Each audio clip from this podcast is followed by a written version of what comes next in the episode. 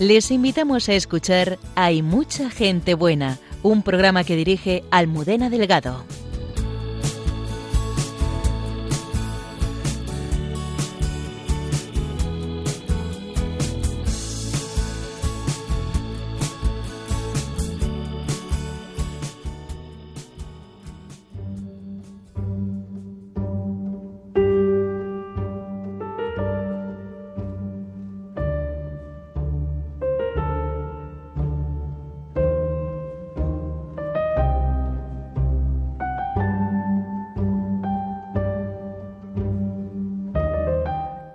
En este viernes tenemos con nosotros a una joven barcelonesa que a los 15 años se encontró con la respuesta que su corazón anhelaba, un Dios que era real, y en un grupo de jóvenes descubrió la amistad con Jesús.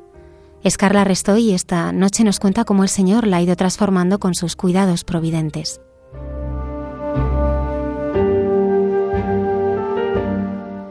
En el año 2006 fallecía a los 97 años la hermana Lucía, una de las pastoras que vio a la Virgen de Fátima. El promotor de la fe del Dicasterio para la Causa de los Santos, el padre Alberto Rollo, nos desvela algunas claves de su vida y del proceso de beatificación.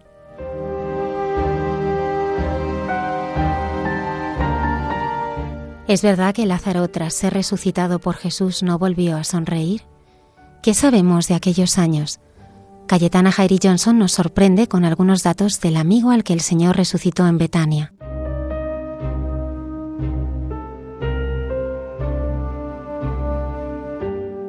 La hermana Carmen Pérez y José Manuel Palomeque reflexionan en Entre tú y yo sobre cómo Dios es el que da verdadera importancia a lo que somos.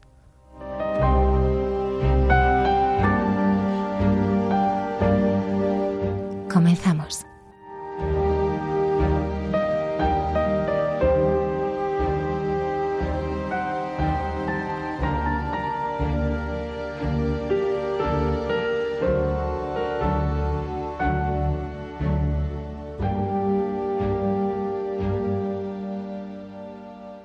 Buenas noches y bienvenidos una madrugada del viernes más a nuestro programa. Me acompaña desde el control de sonido Mónica Martínez.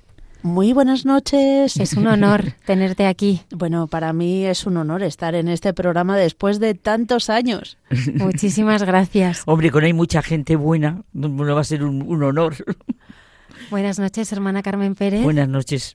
Sabes que a mí me gusta mucho y por cierto, esta noche la entrevista que tienes tengo ganas, muchísimas ganas de oír la de Carla y tú me comprendes quizá antes de que la oigamos me comprendes el por qué. ¿A ti te hubiera gustado que Carla fuera tu alumna? Un poco sí, es verdad. Me hubiera encantado tenerla en clase con esas preguntas y, y, esas preocupaciones. Es que he buscado en internet y he visto quién es esta chica, que me encanta. Bueno, también me hubiera gustado tenerla como compañera de curso, ¿eh? Porque ese sentido que ella tiene de la filosofía y de la ciencia y de la teoría de búsqueda de Dios me ha encantado. José Manuel, lo que he leído de ella. José Manuel Palomeque, buenas noches. Buenas noches, es otro honor estar aquí. Nuestros oyentes pueden entrar en contacto con nosotros a través de una dirección de correo electrónico. Hay mucha gente buena, arroba radiomaria.es. Y comenzamos el programa de esta noche con el padre Javier Mairata, que entrevista a Carla Restoy.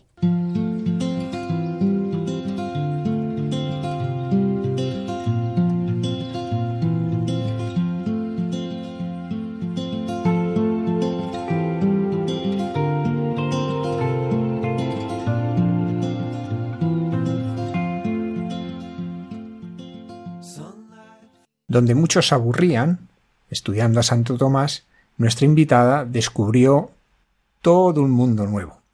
Es Carla Restoy Barrero y esta noche nos viene a contar cómo se ha encontrado en su vida con el Señor. Buenas noches, Carla. Buenas noches, padre.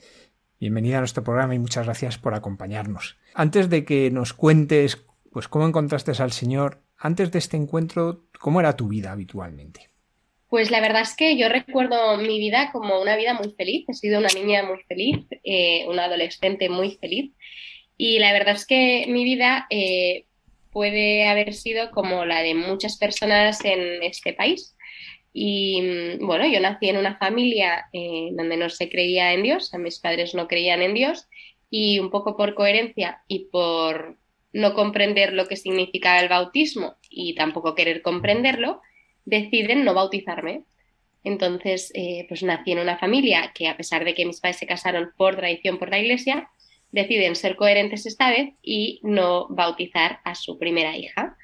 Entonces nací en un entorno donde no se hablaba de Dios y si se hablaba era eh, con desprecio. O sea, la idea de Dios o de la religión y en concreto de la Iglesia Católica estaba vista, se veía en mi familia como algo que, no tenía nada que ver con, nosotros, que era algo que, era antiguo, algo que se estaba, eh, bueno, se estaba dejando de llevar, algo que gracias a Dios cada vez pues, menos gente creía en eso, era un poco la, idea que se tenía. Entonces, eh, yo nací en ese contexto y, y bueno, tenía abuelos andaluces, tengo abuelos andaluces y a pesar de que ellos tampoco nunca habían pisado una iglesia más que para celebraciones puntuales, eh, veraneaba con los, mis abuelos por parte de madre y ellos, o sea, mi, mi abuela materna sí que por las noches me rezaba el Padre Nuestro. Era mi único contacto, ¿no? Y además yo veía que mi abuela, y por lo que me habían contado, mi abuela creía en Dios como un modo de supervivencia, ya que mi tía había fallecido y como que ella se acogía a la idea de Dios un poco pues para poder sobrellevar su vida. Entonces mi idea de Dios desde siempre pues era eh, una idea de, bueno, pues de alguien eh, en quien tú crees si eres una persona o muy débil y necesitas creer en algo para sobrevivir, porque la vida es dura, y si no eres suficientemente fuerte como para sobrellevarla, pues te inventas, entre comillas, este, este amigo imaginario y te acoges a él, o para gente muy tontita que no llega mucho y que por tanto no, o sea, no, no, puede pensar mucho más allá, porque a la que piensas un poco ya no crees en Dios. Entonces, esto es un poco la, la idea que siempre me habían metido en la cabeza un poco mis padres y mi colegio y demás, ¿no? Un colegio donde en ningún momento se habla de Dios, nada que ver. Y nada, entonces yo recuerdo mi infancia, pues en mi familia somos cuatro, estoy yo que soy la hermana mayor y mi hermana tres años menos, mis padres se quieren mucho y se quieren muy bien, ahora a día de hoy llevan 36 años casados y no creen en Dios, pero he nacido siempre en un, o sea, he crecido siempre en un, en un contexto donde ha habido muchísimo amor, muchísimo cariño, he sido una niña muy feliz, no me ha faltado prácticamente de nada y, siempre he tenido pues un entorno donde, donde me he sentido muy querida y se me han dado como unas posibilidades pues muy bonitas para poder desarrollarme pues como una niña pues eso muy normal, muy feliz y con una vida muy cómoda, muy tranquila, muy fácil con mis amigas. Entonces este era un poco mi contexto, ¿no? Hasta que pasó algo, pero pero sí, esa era mi vida. ¿Tú podrías decir que entonces eras atea, eras indiferente? ¿Cómo lo definirías? Em, hay algo que, bueno, hay un autor que ya lo voy a mencionar de entrada porque me maravilla cómo piensa y me siento muy identificada con él, que es Chesterton, ¿no? Y él dice algo parecido a que el que no cree tiene mucho que agradecer y no sabe a quién. Pues un poco es lo que me pasaba. Yo siempre he sido una niña muy viva, muy alegre, muy eh, sonriente, muy feliz, muy agradecida.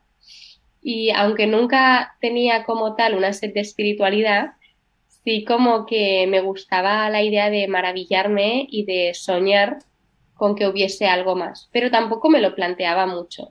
Entonces yo creo que, eh, aunque probablemente me declaraba como atea, porque rechazaba la idea de que, de que Dios pudiese existir y veía directamente pues que eso era o para tontos o para personas muy débiles, y yo no era o no me consideraba ni una cosa ni la otra, más allá de eso, em, yo creo que en el fondo era agnóstica, ¿no? a pesar de que me declarara probablemente como atea. En el fondo no tenía ni idea y tampoco me había parado mucho a pensar. Pero sí que por mi forma de ser, sí había como una sed de, que todo eso bueno que yo reconocía y que siempre pues por mi sensibilidad he podido reconocer, eh, que aquello trascendiera. Entonces sí había, sí había como una idea así, ¿no? Y en ese muro, por decirlo de alguna manera, porque es verdad que a veces creamos como muros, en este caso de agnosticismo, en otros en otras cosas, Dios siempre busca la grieta. ¿Cuál fue la grieta por la que pudo entrar en tu vida? Pues la verdad es que, bendita grieta, ¿no? Bendita. Em, bueno, antes de, hablar un poco de, de la grieta, si me lo permite, quiero contar un poco cómo fueron mis primeros años de adolescencia. La grieta se produce a los 15 años, pero es que antes de esos 15 años eh, yo ya tenía un recorrido de preadolescencia bastante bastante, bueno, mm, bastante prematura un poco, ¿no? O sea, en mi entorno eh, la adolescencia de los 14 años igual es una adolescencia de los 17, ¿no? Entonces yo ya de muy pequeñita ya empecé como a salir, a estar con chicos, a, bueno, pues sí, pues hacer cosas que igual con 12, 13, 14 años no te tocan.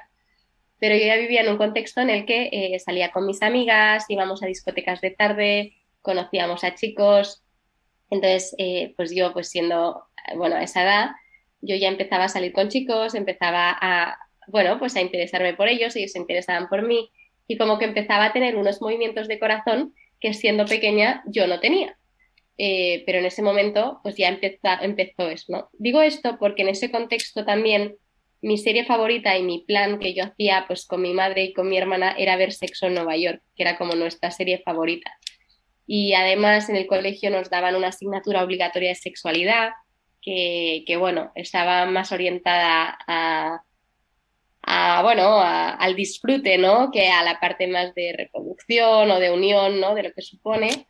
Y bueno, y todo eso pues fue, mm, fue marcando pues un poco mi grupito de amigas y mi grupito del colegio.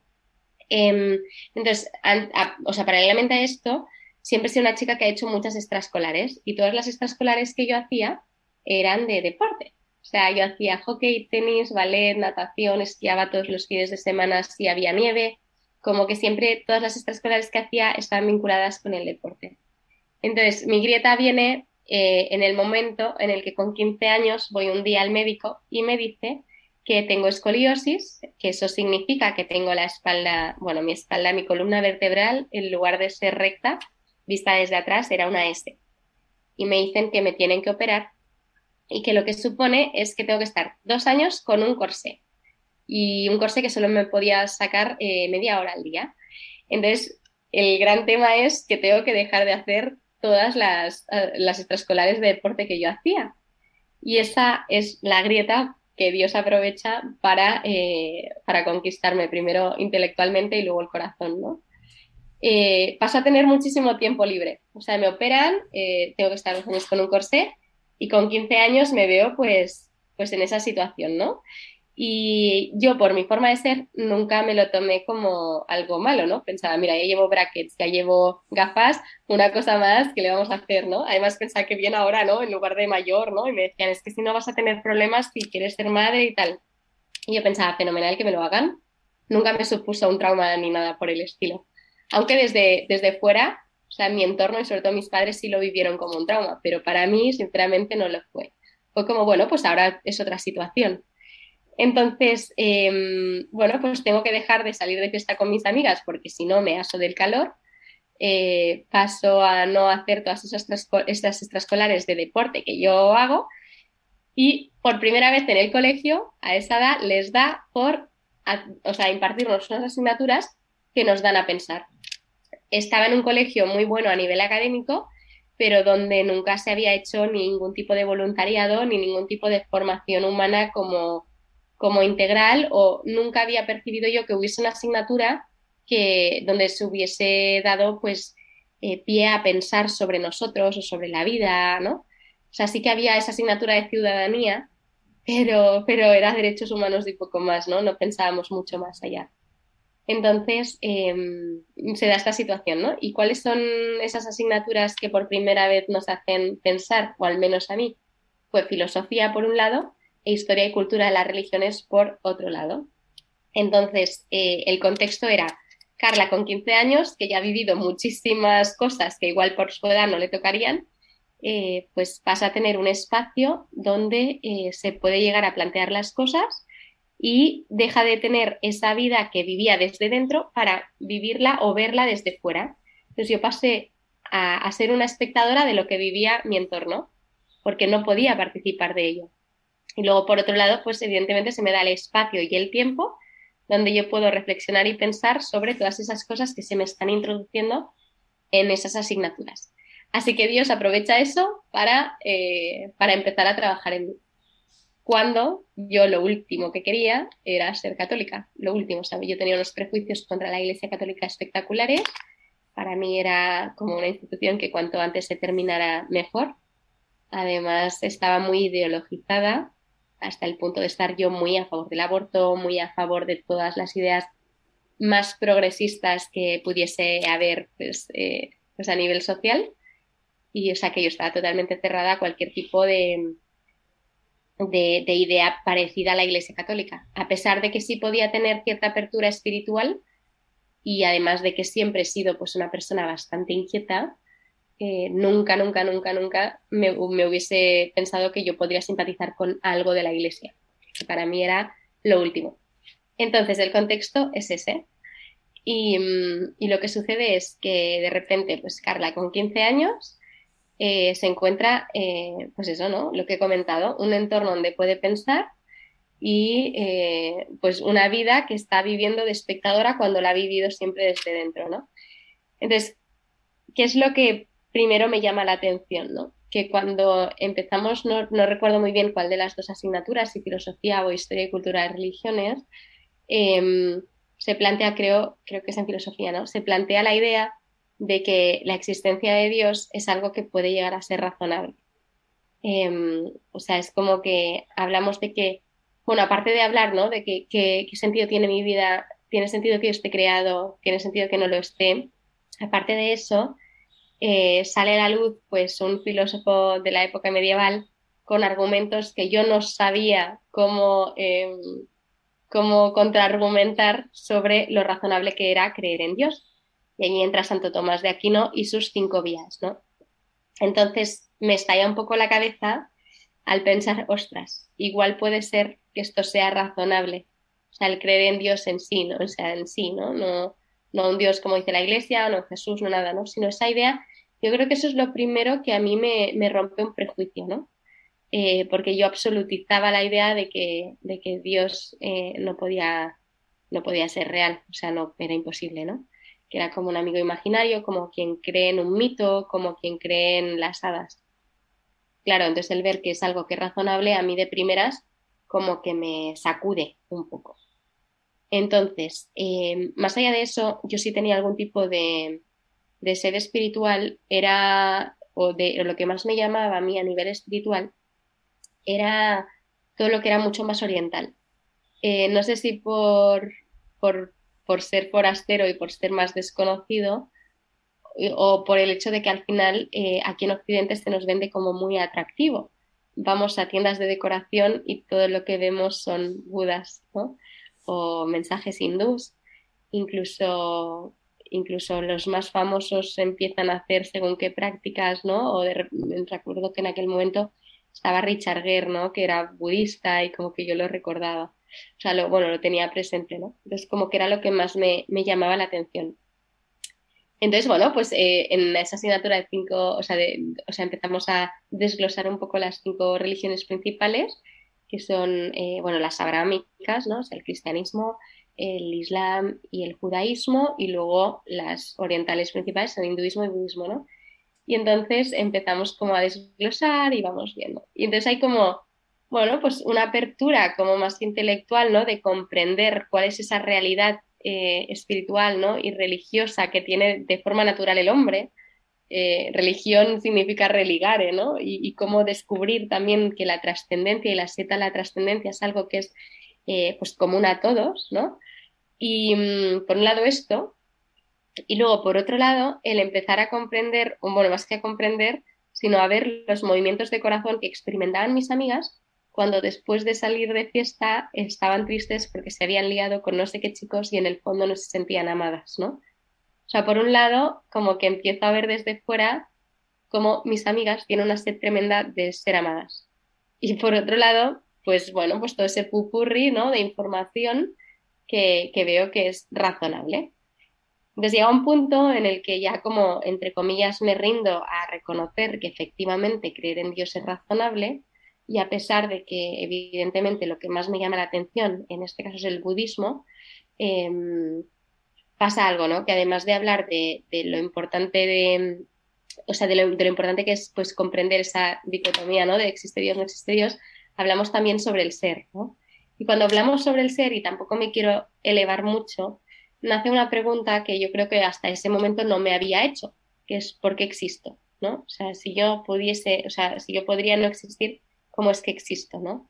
Porque más allá de que, bueno, que venga del fruto del amor de mis padres o que venga, pues, porque, o sea, más allá de, como los datos científicos o objetivos, hay algo como mucho más anterior a mí, ¿no? Que, que yo al final reconocía.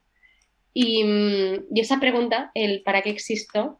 Eh, pues creo que solo tiene una, una respuesta que, que, satisface el corazón y también la razón, ¿no? Que es, eh, pues, más que para qué existes, sino existes porque eres amado, ¿no? Y mm, al final esto como que, o sea, en mi corazón como que realmente tenía como mucho sentido, ¿no? Entonces, ¿cuál es el tema, no? Más allá de esto, que tampoco me quiero enrollar, que a veces me hago unos líos yo misma explicando, pero que, mm, que al final eh, en estas asignaturas eh, nos habla mucho del sentido, ¿no? Y de cómo las religiones siempre intentan encontrar el sentido. Y al final solo había una religión que, que no era tanto el hombre buscando el sentido, sino el sentido encontrando al hombre. Y eso implicaba el reconocer que en el fondo yo estaba perdida. O sea, a ver cómo explico esto. Em, yo había nacido y había crecido en un contexto donde se forjó mucho mi soberbia y la idea de que yo era capaz de todo, de que yo era eh, perfecta, de que yo lo podía conseguir todo, ¿no? La idea está de si lo crees, lo creas, si lo persigues, lo consigues. Entonces, eh, al final, sí es verdad que aunque yo tuviese mucho esa idea, ¿no? Y muy de voluntad, eh, yo al final reconocía en mí que muchas veces quería hacer cosas y sin embargo hacía otras, ¿no? Y, como que en el fondo en mí sí había una rotura y yo lo podía experimentar. Sin embargo, nunca le había puesto palabras y menos eh, me había visto a mí misma como alguien que estaba medianamente em, desubicado, ¿no? Entonces, lo que sucede es que en un momento dado me doy cuenta de que efectivamente estoy desubicada y que al estar desubicada hay alguien eh, que va en mi encuentro. Y esta respuesta eh, o sea, a nivel como, bueno, sí, esta, o sea, esta respuesta a nivel de religiones eh, solo te la daba el cristianismo, ¿no? O sea, la idea de un Dios que conoce que tú estás perdido y que va a tu encuentro. ¿Para qué? Pues para poder reintegrarte. Entonces, a mí esta idea como que me quebró. Me quebró porque al final me encantó que en esa época yo creo que más que buscar tener razón, efectivamente, y no sé por qué, yo buscaba la verdad. Y entonces fue como una rendición de decir, vale, Jolín, comprendo que esta visión antropológica del hombre eh, corresponde mucho a mi experiencia personal, a lo que yo vivo. Y esto luego lo trasladaba a lo que vivían mis amigas, ¿no? Mis amigas salían de fiesta con una sed de amor tremenda, hacían lo que podían por sentirse, para, para saberse amadas y sentirse amadas, y cuando llegaban a casa, eh, pues estaban tristes porque eso no les había llenado, ¿no? Entonces yo sí veía como por un lado también, eh, por otro lado también, la idea de que yo buscaba siempre la infinitud y que en este mundo nada me resultaba súper saciante, ¿no? Esto que yo iba como concluyendo a raíz como de este estudio, de estas asignaturas y profundizando más gracias a ese tiempo libre extra que tenía por no poder hacer las extraescolares, pues acabó haciendo que, que yo reconociese algo también muy fuerte que en mi vida se me había hablado de ello, pero es de que efectivamente existía una verdad. Y hablo de esto porque en mi mundo se me había, se me había vendido la idea de que todo era relativo, de que efectivamente a veces mm, mentir a una amiga estaba bien, o que a veces copiar en un examen podía estar bien, o que a veces... Entonces, claro, o sea, para mí no había una verdad objetiva. Y cuando descubrí por estas asignaturas que la idea de pecado que a mí me horrorizaba no era otra cosa, sino que fallar al objetivo, porque tu objetivo era ser feliz y había ciertas normas que te, te, ayudaban a ser feliz, como quien juega un juego de mesa y sabe las normas y quien juega y no tiene ni idea, pues fue como algo que a mí me, me chocó, ¿no? fue otra barrera que, que se rompió, ¿no? Y, y, eso fue importante porque, claro, al final, del mismo modo que, que existen unas leyes físicas, ¿no? Que son firmes, eh, como que, yo sé, la ley de la gravedad, ¿no? O dos más dos son cuatro. O sea, hay como cosas que tú puedes em, modificar e intentar cambiar, pero que son como son, ¿no? Del mismo modo que había unas leyes físicas, también reconocía que había unas leyes en mi corazón. Y al final yo lo experimentaba, ¿no? Que cuando yo mentía a mi madre, por mucho que yo pudiese em, moldear mi conciencia para no sentirme mal, de forma objetiva allí había un mal que había sido hecho. Entonces, como reconocer que esa idea del cristianismo ¿no? Eh, y de pecado era algo que no era algo que fuese horroroso, sino que era algo que implicaba directamente mi felicidad y que precisamente era un nombre que se le daba eh, a, cada vez que hacías cosas que iban en contra de tu felicidad y de, y de tu sed natural de ser amada, pues fue como también como un shock. Entonces, más allá de, todo esto, ¿no? Eh, hubo algo pues muy determinante que fue el conocer a Jesús, ¿no? O sea, cuando en un momento dado hablan de Jesús, claro, yo me acuerdo del Padre Nuestro y en mí tampoco causa nada mm, especial en ese momento. Pero sí la idea esa de, mm, y aquí tiene mucho que ver mi padre, porque a mi padre le digo muchas veces que es la persona que más me recuerda a Dios o que más me recuerda a Jesús, que menos le conoce. Porque yo reconocía en esa idea de decir, vale, si yo soy creada por alguien que me ama infinitamente, eh, y eso ahora lo voy a desarrollar, ¿eh? lo de me ama infinitamente, eh, ¿qué sentido tiene que vaya a por mí? Mm, o sea, cueste lo que cueste y, vamos, hay que se las ingenie de mil maneras para poder rescatarme, ¿no? Les digo lo de, lo de mm, que Dios es amor, porque ahí también comprendí que en realidad cuando tú tienes algo bueno, sale compartirlo, ¿no? Entonces, ¿qué sentido tenía que la existencia fuese, esto, ¿no? Que hubiese una existencia previa que reconociese que su mero existir fuese bueno y que dijese, ostras, esto es tan bueno que lo quiero compartir y quiero crear para que esto pueda ser compartido, ¿no? O sea, que es básicamente lo que hace un matrimonio, ¿no? O sea, reconoce que su amor es tan maravilloso que de ahí crea, ¿no? Y crea vida. Entonces, claro, el, reconocer eso me, hacía como todo el sentido del mundo de pensar, claro, es que yo existo porque soy infinitamente amada. Y no la lógica del mundo de tú eres amada en función de lo que vales, no, es que yo no necesito justificar el por qué existo. Es que si existo es ya precisamente porque hay algo maravilloso en mí, porque si no, no existiría, ¿no? Entonces, el reconocer, por un lado, ¿no? Eh, esto, ¿no? Y luego descubrir, pues que evidentemente en mí sí había una rotura, eh, una rotura previa, ¿no? O sea, una rotura que ya venía como de, nacimiento y que, y que yo estuviese creada por amor y que ese amor se desbordara tanto y me persiguiese tanto para querer reintegrarme, fue un shock. Entonces, pecado fue algo que me, o sea, me, me quebró, ¿no? El comprender la, la verdad maravillosa que, que, escondía y luego también la idea de la confesión, ¿no? O sea, la idea de la confesión fue algo que para mí fue muy fuerte, decir, claro, es que tiene todo el sentido del mundo, ¿no? Ese amor tan grande, ese amor que se desborda, ese amor que se entrega, que es don, lo primero que quiere es eh, que a la mínima que yo vuelva a, mm, libremente, ¿no? Pero a hacer algo que en el fondo vaya a dañar mi felicidad, lo primero que quiere es ven que te doy un abrazo y te voy a reintegrar porque es que necesitas ser feliz y quiero que seas feliz, que es en realidad lo que hacía mi padre, ¿no? O sea, si yo iba a meter unos de, los dedos en el enchufe, pues lo primero que me decía es no, pero una vez los había metido, pues, eh, pues jolín, hacía lo imposible para curarme, ¿no? Y para sanarme y se desvivía por ello, ¿no? Entonces, esto fue como, como un poco, o sea, las, las ideas así como que fueron, eh, fueron rondando por mi cabeza. Que como digo, esto con 15, 16 años, es algo que es muy poco común, pero se me dio una circunstancia en la que yo creo que Dios en ese momento, a pesar de yo no estar bautizada, me dio una luz muy grande para poder encontrarle, porque supongo que tenía mucha sed de mí. Entonces, bueno, más allá de esto, eh, en un momento determinado donde yo ya como vi que, sí, que me tenía que rendir, que lo que yo odiaba de la Iglesia Católica en realidad, em, pues nada, que no tenía no tenía nada que hacer porque, porque eran todo prejuicios. Y aquí vuelvo a citar Chesterton, ¿no? Dice Chesterton que, que muchas veces, eh, o sea, el mundo tiene muchos prejuicios contra la Iglesia Católica, ¿no? Y si hay alguien un poco, eh, bueno, un poco interesado y se pone a investigar sobre esos prejuicios, lo que le sucede es que a la que abre un poco la, la puerta de la Iglesia, metafóricamente hablando, queda tan deslumbrado por la luz y la belleza que hay ahí dentro que ya no puede escapar y ya no puede salir, ¿no? porque hay una verdad, un amor, una belleza, una bondad ahí que, es que es, o sea, que sobrepasa lo humano, ¿no? Y te quedas ahí pegado, ¿no? Entonces creo que es un poco lo que me pasó a mí, ¿no? Con mis prejuicios, o sea, se me fueron cayendo y fui descubriendo poco a poco pues esa verdad que se me quería revelar y se me quería transmitir. Entonces, eh, bueno, pues más allá de eso conocí a un sacerdote, primer sacerdote que conocí yo en la vida. Lo último que quería era conocer un sacerdote, pero conocí a un sacerdote y además era doctor en física. Y a mí en ese momento me estalló la cabeza porque pensé, ciencia y religión. Este hombre o no ha entendido bien la ciencia o no ha entendido bien a Dios, ¿no? Cuando lo que sucede es que poca ciencia te, aleja de Dios y mucha necesariamente te acerca a Él, ¿no?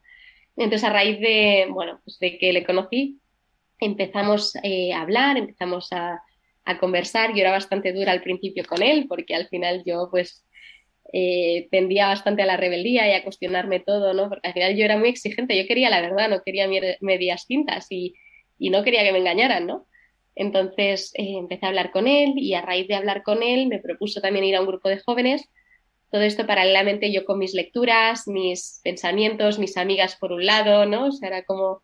Entonces empecé a ir con este grupo de jóvenes los viernes por la tarde que hacían eh, live theme y que es un tipo de catequesis para jóvenes y entonces ellos quedaban los viernes por la tarde para dar unas charlas de formación y luego rezar. Y esto para mí era chocante porque mis amigas estupendas lo que hacían los viernes por la tarde era em, arreglarse para salir de fiesta, ¿no? Y luego también a estos chicos, eh, algunos sábados iban a supermercados a recolectar para luego darlo a Cáritas y preparar cestas. En mi vida me había planteado algo así, ¿no? O sea, yo pasaba por la calle delante de alguien que pedía dinero y casi que muchas veces mi padre me decía, no le mires que te está pidiendo dinero, ¿no? O sea, como que esa lógica de darse a los demás o dedicar tu tiempo a algo que, no sea pues mm, para tu futuro profesional o para tu disfrute era impensable. Y sin embargo, esta gente se dedicaba a quedar para dar charlas de formación que les afectaba o sea, integralmente, ¿no? A nivel personal, charlas desde noviazgo hasta vocación, hasta caridad, ¿no? O sea, charlas como muy raras para mí en ese momento. Y luego dedicaban su tiempo, su tiempo libre, a darlo a, personas que no tenían la suerte que ellos tenían. ¿no? Entonces, eh, más allá de eso, la forma en cómo se forjaban esas amistades a mí me, conquistó. No eran relaciones de uso. Yo estaba muy acostumbrada a las relaciones de uso. Eh, de, bueno, pues eh, me llevo contigo porque tienes una casa en la playa, a ver si me invitas. O me llevo contigo por... Y la verdad es que fue espectacular ver esas amistades tan, tan bonitas, tan verdaderas y tan desinteresadas, ¿no? De buscar de verdad el bien en el otro siendo adolescentes. Entonces, pues nada, empecé a ir con ellos y yo no sé por qué seguí yendo, o sea, fue un día, luego me parecieron unos frikis en ese momento, pero luego fui yendo, fui yendo, fui yendo y más ahí, bueno, y paralelamente, ¿no? Pues con todo lo que iba leyendo y luego ya empecé con el catecismo, pues iba reconociendo unas verdades que, que no podía negar, ¿no? Y aunque tenía muchas dudas, también aprendí muchas, o sea, aprendí mucho que, que a veces no es tanto el buscar respuestas, sino aprender a vivir en, en, las preguntas y en el misterio, ¿no? Y algo que a mí me, me faltaba muchísimo era la confianza en, en alguien que, o sea, como que yo no tenía nunca una confianza clara en, vale, pues sé que tú vas a querer lo bueno para mí, ¿no? Y descubrí en la iglesia algo que a mí me chocó muchísimo y es que era la única institución que realmente quería mi bien. Cuando hablo de mi bien, hablo también de mi libertad. O sea, quería que yo fuese libre, que fuese buena, que quería que fuese feliz, ¿no? y descubrir eso fue como un shock. Y entonces al final como que una cae, cae rendida y dice, vale, pues comprendo que mi identidad es ser hija amada de Dios y que lo único que tengo que hacer es dejar de hacer, ¿no? O sea, dejarme amar. Y está muy bien todo ese, esa búsqueda intelectual, ¿no? Y dice Chesterton también que la iglesia nos pide que cuando entremos ahí ya nos quitemos el sombrero, no la cabeza, ¿no? Entonces, eh, que está muy bien esa búsqueda intelectual, ¿no? Pero, pero siempre que te acerque a, ser más libre y a, unirte más a Dios, ¿no? Entonces, bueno, pues después de este recorrido y ya de, entrar en el, en el, catecumenado y demás, em, pues bueno, pues recibí el bautismo, la comunión y la confirmación a los 17 años eh, en la vigilia pascual del 2014 y ahí empezó todo. Así que o sea, de hecho, cuando a veces me, piden que cuente mi conversión, casi que debería empezar ahí, ¿no? Porque eso fue como el camino que me llevó a, poder recibir los sacramentos por primera vez. Pero ahí empezó todo, ahí realmente, ahí empieza mi conversión, realmente. Y nada, esta es la historia hasta que me bauticé. Carla, ¿en qué momento tú de un o sea, primero surge esta idea de Dios, como nos has contado, luego la racionalidad de la fe, el encuentro con la caridad, con la Iglesia, ¿en qué momento tú intuyes el rostro de Cristo como alguien que está vivo? Me encanta esta pregunta porque lo fuerte es que es que yo sin saberlo siempre había intuido ese rostro en mi padre, porque mi padre es eh, la persona que más se desvive por mí, por mi felicidad, porque yo sea libre, porque yo sea buena. De hecho, mi padre siempre, desde que yo he sido pequeña, em, él me decía que él no me había bautizado, porque al final se lo preguntaba. Mis primas hicieron la comunión, ¿no? Yo les preguntaba, ¿por qué yo no? Me decía, mira, porque yo no te quiero imponer nada, que luego piensas y dices, ostras, me ha impuesto el nombre, y me ha impuesto el colegio, y me ha impuesto donde Me decía, yo no quiero imponerte nada, yo quiero que seas libre, quiero que seas buena y quiero que seas feliz. Y creo que para ello no necesitas a Dios, ¿no? Más allá de sus ideas, ¿no? Y de su forma de pensar, sí es verdad que siempre he visto un padre muy como, como el del hijo pródigo, ¿no? Siempre he visto un padre en salida, he visto un padre preocupado, un padre que si te ve triste sabe reconocer que estás triste y va por ti y te va a intentar sacar o te va a intentar dar un abrazo, un padre que no juzga, un padre que desde inconscientemente yo durante toda mi vida había reconocido eh, ese amor tan, tan incondicional en mi padre.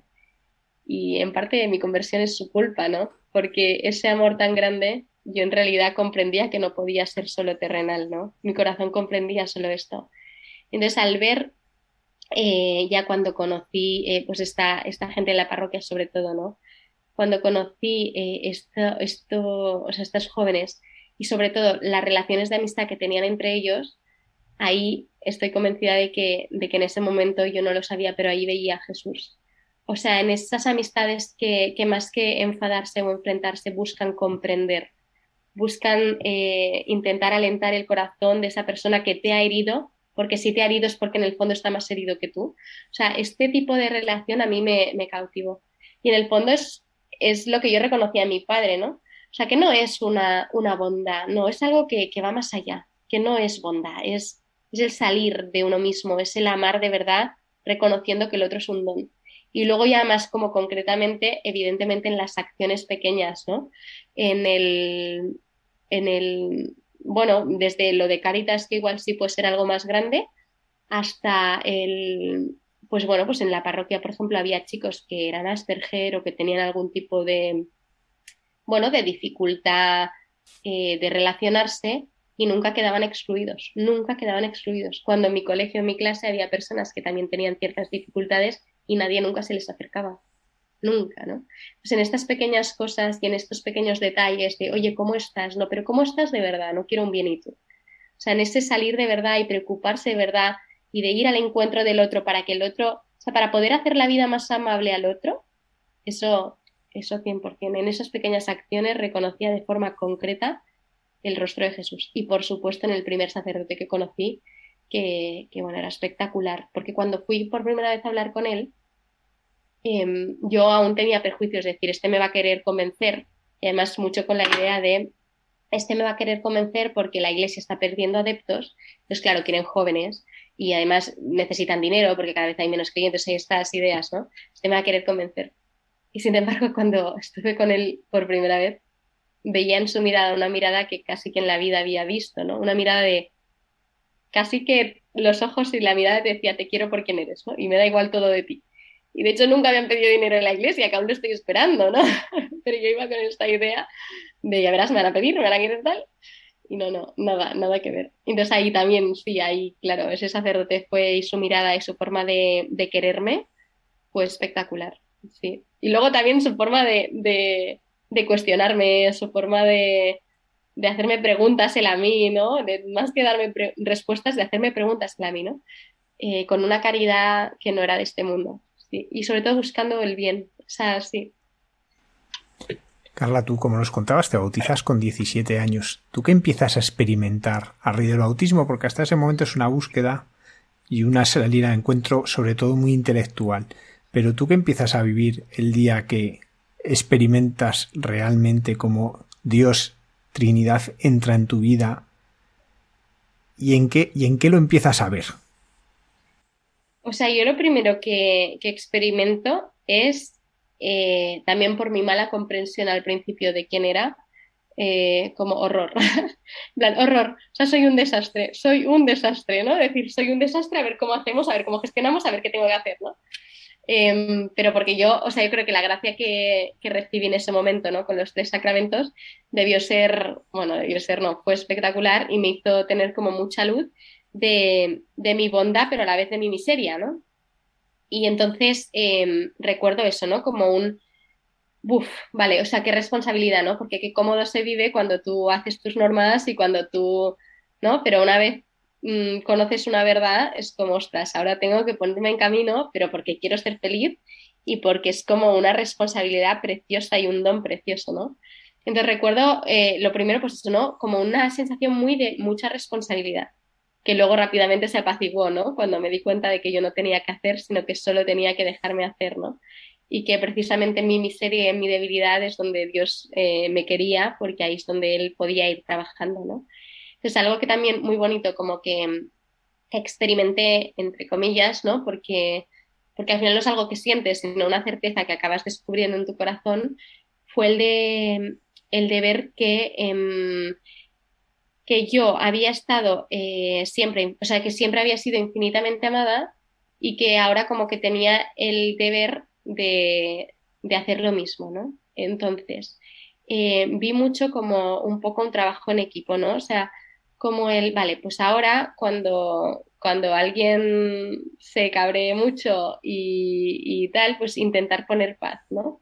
Y al final es algo que yo hubiese sido incapaz de hacer, por muy buena que fuese o por muy tal, en otro momento, porque en el fondo, eh, o sea, esa paz como que yo quería poner, ¿no? En donde, donde no había, no era una paz humana, ¿no? Entonces, era muy como el sentir la responsabilidad y el deber de decir, vale, tengo que estar cerca de la fuente porque tengo una responsabilidad muy bonita de dar eh, pues todo eso que yo recibo. Entonces, si yo no estoy cerca de la fuente, yo no puedo, no puedo dar esto, porque yo me reconozco en mi miseria. Entonces, yo sí experimenté mucho el que realmente Dios me iba transformando el corazón. O sea, esto lo experimenté de una forma muy clara, ¿no? Y, y él, sobre todo, más que cómo me transformó el corazón, que también la mirada. O sea, me fue transformando la mirada, la forma de ver las cosas, de ver, claro, al final es como si yo hubiese estado toda la vida viviendo un poco a ciegas, siguiendo un poco como pollo sin cabeza y de repente comprendes cuál es tu origen y cuál es tu fin. Y no solo cuál es tu origen y cuál es tu fin, sino que comprendes dónde estás, por qué sientes lo que sientes, por qué tienes mm, un ideal pero luego no lo consigues, porque entonces yo sentía pues eso, ¿no? Que como en el tiempo, o sea, en el tiempo lineal, ¿no? La vida estaba hecha un caos yo necesitaba ir a la fuente, ir a la eternidad, ir, a la ir al orden, ir a la paz, para que eso se pudiese restablecer en mí y poder pues hacer como pequeños espacios de vida a mi alrededor, ¿no? Y entonces eso, como así como de forma concreta, se concretaba en, eh, bueno, pues intentar eh, pues cuidar de una forma diferente a mis padres, intentar, eh, bueno, muy vivir en salida, vivir en salida, pero porque primero dejaba que Dios entrase en mí, ¿no? Y entrase de verdad, porque si no es imposible vivir en salida, o sea, te dura nada. Luego también mucho el tema de mis abuelos, ¿no? Siempre he tenido mucho vínculo con ellos, pero empecé como a realmente no verles como, bueno, un estorbo, ¿no? Que a veces incluso les había visto así, sino como, jolín, como, como don que son, ¿no? Entonces eso en concreto, pues de esta forma. Carla, em, algo que ha aparecido un poco pues son algunas heridas, ¿no? Que las experiencias de la vida van dejando. Eh, en un mundo como el que estamos, que no es que se respire por la herida, sino que a veces convertimos las heridas en pulmones, ¿tú cómo te has reconciliado con estas heridas y cómo lo vives? Sí, justo el tema de las heridas es un tema que, a mí me toca muy de cerca y de hecho he trabajado bastante. Eh, o sea, hay algo que es muy claro, ¿no? Y es que toda persona tiene una identidad y, y, la identidad es muy clara. Lo que pasa es que muchas veces no la conocemos y todos en el fondo cuando vamos creciendo necesitamos que, que nuestra seguridad, o sea, todos necesitamos una seguridad. Entonces ponemos un ancla eh, y una seguridad en algo que, que creemos que es eh, pues lo truncante, o sea, lo truncal en nuestra vida. Y lo que sucede es que muchas veces si esa seguridad, eh, ese ancla, no está puesto en, en la verdad de tu identidad, en el amor en mayúsculas, eh, pues acabas eh, pues viviendo bastante perdido. Y lo que sucede es que muchas veces, incluso conociendo nuestra identidad, conociendo que somos hijos amados de Dios, em, por situaciones que nos hieren, perdemos la confianza en ese padre amoroso que supuestamente nos quiere tanto, porque reconocemos que ha sucedido algo que a mí me ha hecho daño y que ese padre que supuestamente me quiere tanto lo ha permitido y a mí eso me ha dolido. Entonces, como a mí me duele esa situación y se crea una herida en mí, yo lo que quiero es autoprotegerme y esa autoprotección parte de la desconfianza, de la desconfianza en un padre que en el fondo ha dejado que me hagan daño. Y cuando sucede esto y creas esta marca de, o sea, esta máscara de autoprotección, eh, acabas eh, haciendo que en tu vida reinen mentiras de identidad, ¿no? Y cuando reinan esas mentiras de identidad, eh, acabamos pues muy desubicados porque en el fondo no queremos que nos hagan daño, queremos ser libres, pero acabamos esto viviendo a través de las heridas, ¿no? De hecho, uno de los grandes temas de, de hoy en día, que lo hablo muy, muy frecuentemente, es que tenemos hoy en día muchos gobernadores que nos están gobernando a través de sus heridas, ¿no? Y que, y que hacen, o sea, absolutizan verdades que en el fondo no son verdades, sino que son fruto de esas heridas, ¿no? Porque lo que sucede con las heridas es que si a mí un hombre me hace daño o un padre me hace daño, por poner un ejemplo, yo probablemente hago un voto y digo, eh, nunca más confiaré en los hombres, nunca más confiaré en mi padre, nunca seré como mi madre, nunca, o sea, hay como mil, ¿no? Entonces, cuando tú haces eso, tú cierras y haces un juicio y, o te crees una mentira sobre qué son los demás o sobre lo que es tú, lo que eres tú. O, por ejemplo, si alguien eh, te destroza el corazón por X motivos, tú puedes pensar, vale, pues entonces, como no me han querido por quien soy, voy a, voy a intentar ser eh, y mostrar que soy lo mejor en todos los contextos y ser súper autosuficiente yo, porque es que no me puedo fiar de nadie. Porque a la mínima que me abra me van a hacer daño, porque a la mínima que... Entonces lo que sucede es que se acaban creando eh, pues unas mentiras de identidad en la persona que acabamos pues realmente muy rotos, porque es que no vivimos en verdad, es como si de repente, bueno, pues como el 2 más 2 son 4 me ha hecho daño y ha hecho que la ecuación no me funcione, eh, que igual ha sido por otro motivo, ¿no? Eh, pues voy a probar con 2 más 2 son, son 3,9, ya está. Entonces, bueno, entonces vivimos de esta forma, ¿no? Un poco. Entonces, claro, lo que sucede con las heridas es que acaban quebrando tu identidad y acabas poniendo seguridades en, cosas y en personas, incluso en ti mismo, que, que, te acaban, que te acaban destrozando, ¿no? Y de ahí, de hecho, viene la idea de pecado capital, ¿no? Es que en el fondo tú como persona tienes unos anhelos muy lícitos, ¿no? El anhelo de comunión, el anhelo de paz, el anhelo de abundancia, el anhelo de...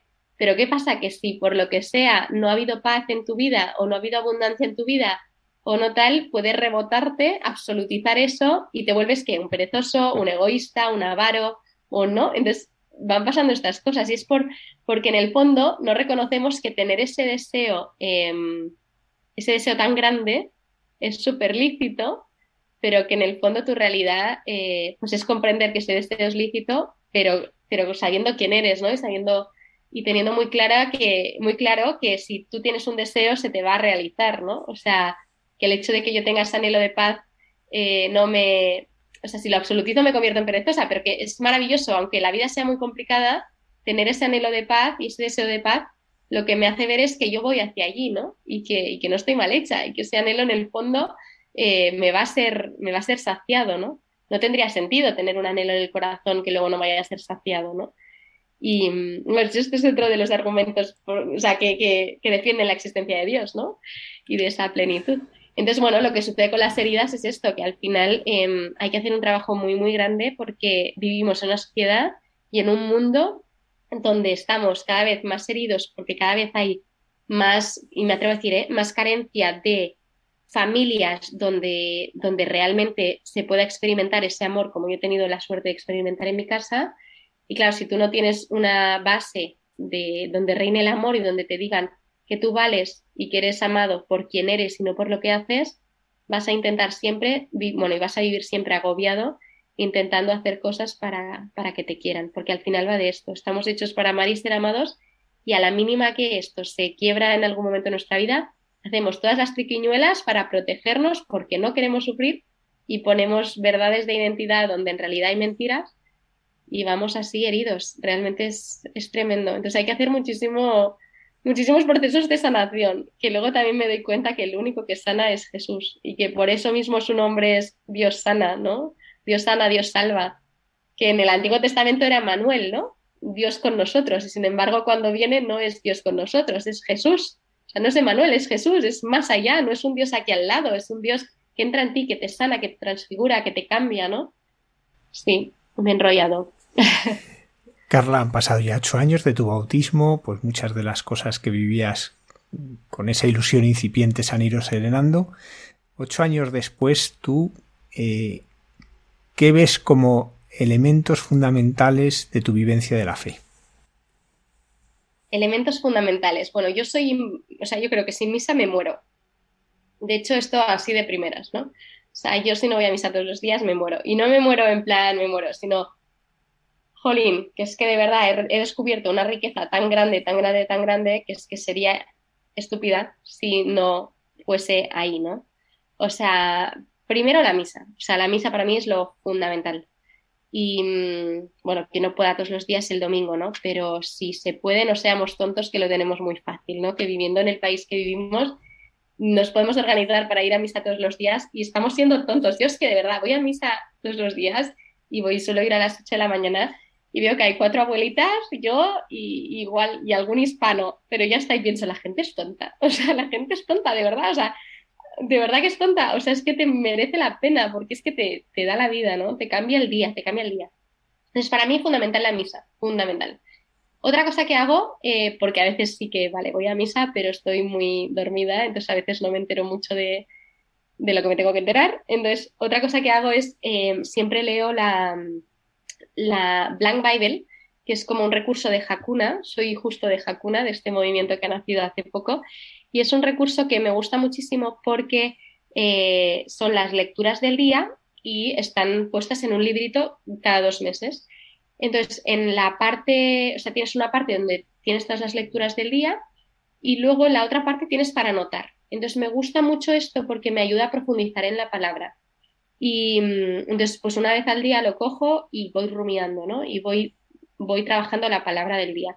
Que al final yo alucino porque cada día es como si estuviese hecha expresamente para mí, ¿no? O sea, no cada día, pero hay días que es muy fuerte. Es como, es que no podía haber elegido una mejor porque me va directo a esto, ¿no? Entonces, esto por una. Otra cosa que hago es mientras hago la cama, eh, me pongo los 10 minutos con Jesús. Bueno, mientras hago la, cama, me arreglo y demás, me pongo los 10 minutos con Jesús, que esto es también pues, un recurso que me ayuda también a profundizar en las lecturas que nos regala la Iglesia cada día. Y, mm, luego, eh, cada dos jueves em, al mes, o sea, dos jueves al mes, quedo con un grupo de amigos y hacemos lo que se llama revolcadero, que el nombre, bueno, en realidad tiene como un nombre así raro, ¿no? Pero es eh, que nos revolcamos sobre una idea. ¿Y la idea cuál es? Pues es siempre en base a una bibliografía y puede ser, pues, una homilía del Santo Padre, un documento de Benedicto XVI, o sea, siempre son recursos, ¿no? tenemos una bibliografía y vamos toda Jacuna, toda España a la par y alguien se lo prepara, lo comentamos, si quedan dudas siempre se comenta con un sacerdote y entonces comentamos sobre este tema. Y eso es algo que también me enriquece muchísimo. Eh, algo que también hago con frecuencia es rezar el rosario y frecuento también las horas santas y las adoraciones. Tengo cerca de casa una capilla de oración perpetua, entonces me enriquece muchísimo el, ir y estar ahí, pues no sé, 15, 20 minutos al día y, y ¿qué hago ahí? Nada, no hago nada, me dejo hacer. Y nada, entonces más allá de esto que puede parecer, jolín, esta chica cuántas cosas hace, pues al final no. O sea, al final no es nada que, o sea, al final es como quien se lava los dientes o quien se, sea, está totalmente em, pues mimetizado en mi vida y es algo sin lo que no puedo vivir. Y entonces también tengo dirección espiritual, que esto para mí es fundamental y le veo pues dos veces a la semana, hay dos veces, dos veces al mes también normalmente y nada, de confesión, confesión. Estas son un poco las cosas que, suelo hacer. Entonces también eh, me gusta hacer un retiro al año para parar y reubicarme. Y básicamente es esto. Pero no quiero que parezca como esta chica cuántas cosas, cuántas cosas hace, porque a veces puede, o sea, dicho así, yo también me agobio. ¿no? Hay como que, pero al es que son cosas muy naturales, o sea, y han sido fruto de necesidades que yo he visto y cosas que me hacen crecer y me enriquecen. Entonces me enriquece rezar el rosario, pues lo rezo, me enriquece ir a misa cada día, lo, hago, que luego que ahora diga que me enriquezca no significa que todos los días sea como, uy, qué bien voy a misa. No, o sea, soy muy humana y soy muy, muy débil. Y hay muchos días que estoy en la cama, es como, no quiero ir a misa, qué horror, ¿no? Pero luego también al final ganas en libertad cuando te comprometes por amor, ¿no? Y, como sé que en el fondo y de forma racional eso me hace bien, pues no voy a ser yo mi propia enemiga bastante, ¿no? Entonces eso. Carla, hace poco, bueno, llevas ya un tiempo que has tenido la experiencia de cuidar a tu abuelo, ¿no? Eh, ¿Cómo te ha ayudado a ti vivir la fe, a saber mirar de otro modo la enfermedad y a tu abuelo? Wow, esto para mí fue un shock muy grande porque yo era la persona más escrupulosa del mundo y a pesar de que soy como la primera voluntaria en todo siempre, pero porque es mi carácter, eh, soy voluntaria en fregar platos, no en según qué otras cosas. Mi abuelo Joaquín era la persona más, eh, ha sido la persona, las personas más influyentes en mi vida porque él era quien me venía a buscar al colegio, con quien pasaba todos los veranos, todas las tardes, incluso por las mañanas a veces me llevaba al colegio, o sea, era como mi canguro. Y me he pasado horas y horas y horas y horas y horas con él, ¿no? De hecho, creo que es la persona probablemente con quien he pasado más horas. Bueno, igual ahora ya no, ¿no? Entonces, lo que sucedió es que, que de repente mi superhéroe, mi abuelito, que siempre estaba cuidándome, siempre estaba pendiente de mí, de repente eh, se hizo mayor. Y, era fuerte porque mi abuelo era, era igual, tenía 84 años y de repente, o sea, y decía, y le decíamos, oye, ¿por qué no te vas al club y juegas al dominó con los otros abuelos? Y le decía, sí, hombre, que ahí solo van los viejos, ¿no? O sea, como muy esa mentalidad y hasta hace nada, pues eh, nadaba y se hacía un montón de deporte, estaba súper activo y de repente pues hizo un bajón. Y fue muy fuerte, ¿no? Porque porque de repente fue encontrarme, además yo hasta los 25 tenía los cuatro abuelos, o sea, yo no conozco, no conocía mi vida sin abuelos, no conocía eh, mi vida eh, con alguien débil cerca, siempre estábamos todos muy sanos, ¿no? Con alguna tontería, pero vamos. Entonces, eh, el reconocer de repente que mi abuelo estaba totalmente dependiente fue como un decir, el que me ha cambiado los pañales el que me ha cuidado, el que me ha, o sea, que ha estado 100% por mí siempre, ¿cómo le vamos a dejar que esté con una desconocida que le esté cuidando, que lo hace por dinero, por dinero y no por amor, ¿no? Entonces salió bastante de mí y sobre todo pues de rezarlo, el decir, vale, yo tengo que ahora dedicarme al 100% a, a él y, y la verdad es que ha sido lo mejor que he hecho en mi vida, lo mejor sin duda.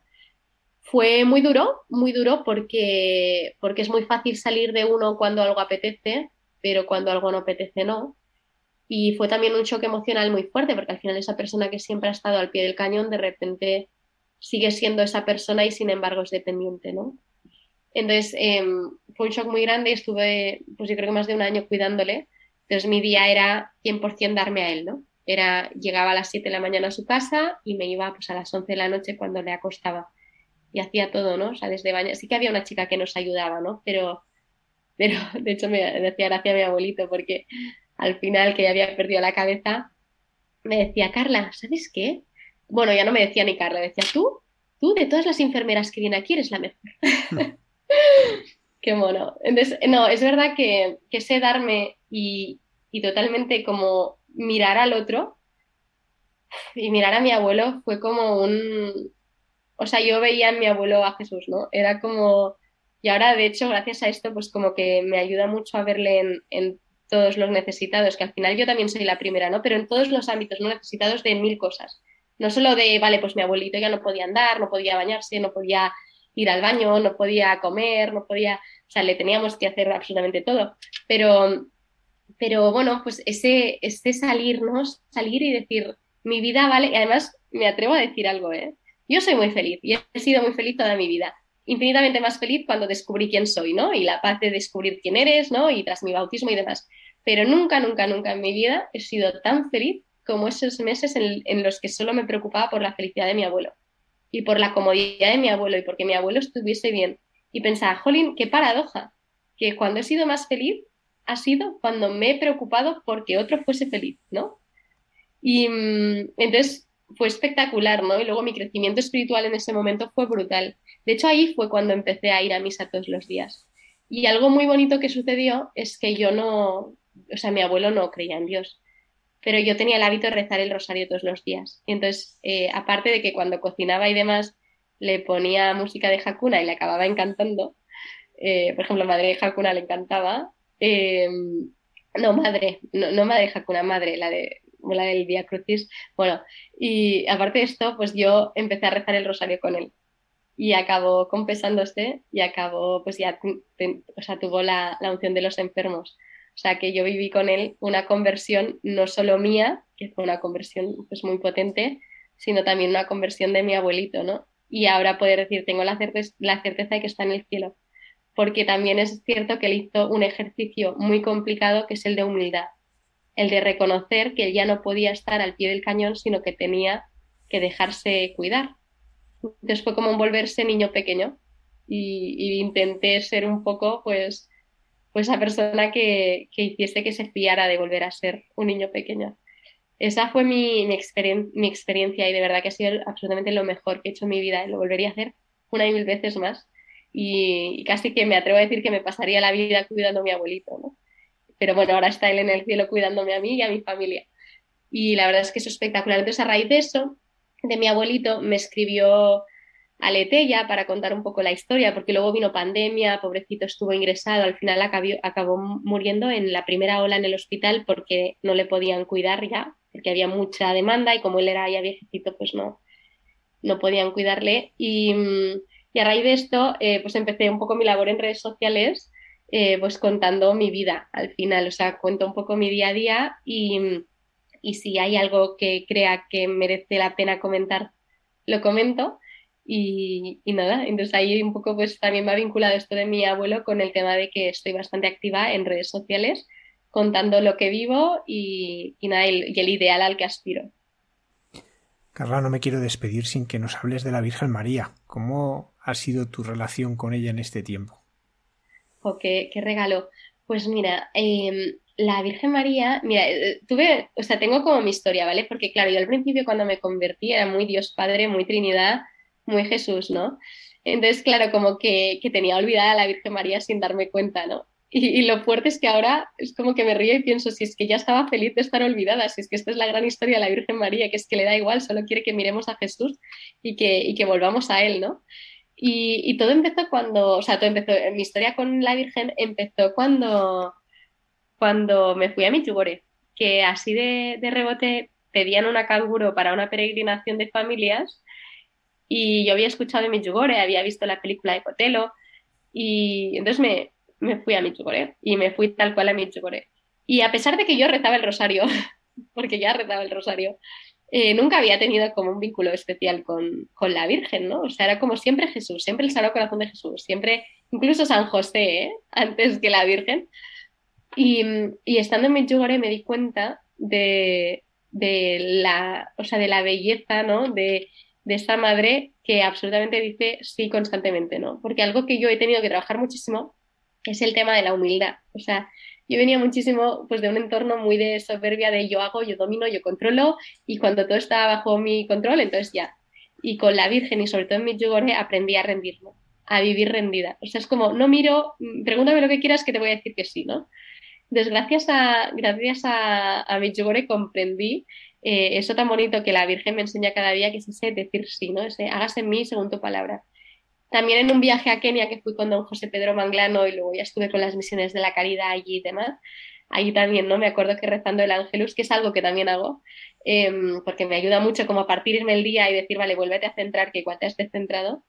O sea, hágase en mí según tu palabra me sigue, me sigue impactando muchísimo, porque al final es como una, una, recolocación a quién eres tú de verdad. ¿Quién eres tú de verdad? Tú eres hija amada de Dios. ¿Y qué tienes que hacer? Dejarte amar. Por tanto, hágase en mí según tu palabra cuando te descentras, o cuando yo que me descentro muchas veces, es como, hágase mi segundo palabra esta. O sea, la Virgen era alguien que en todo momento supo cuál era su identidad.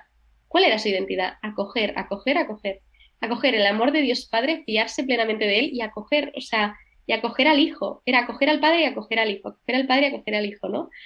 Y me parece espectacular como esa, esa mirada que tenía ella de, sobre ella misma, ¿no? decir, es que yo soy esto y ¿qué tengo que hacer? Nada, ¿no? Dejarme hacer. Esto a mí como mujer me ayuda mucho, más allá de que evidentemente después, ¿no? que la he ido redescubriendo y de hecho tengo aquí un libro precioso que me regalaron que es, eh, es, de, mm, es de una editorial que se llama Nueva Eva, que, mm, que, es sobre la Virgen María y te habla de la iconografía a lo largo de, de, muchos, o sea, de muchas obras de arte, ¿no? Y es espectacular, ese libro es espectacular. Bueno, más allá de esto, he ido redescubriendo como esa parte femenina, ¿no? Y ese modelo de mujer, ese modelo femenino, que, que cuánto bien nos puede hacer a tantas mujeres que, que estamos hoy pues muy desubicadas, ¿no? la figura femenina está totalmente desmantelada. La masculina ya ni te digo, ¿no? Pero al menos a mí como mujer me hace muchísimo bien por redescubrir eh, todas esas verdades de feminidad que nos revela la Virgen. Entonces, por un lado esa acogida, por otro lado la feminidad y es un regalo pues saber que cuento con dos madres, ¿no? Es espectacular. Pues Carla Restoy, muchísimas gracias por habernos acompañado esta noche y compartir pues esta hora maravillosa que Dios está haciendo en tu vida. Gracias a vosotros.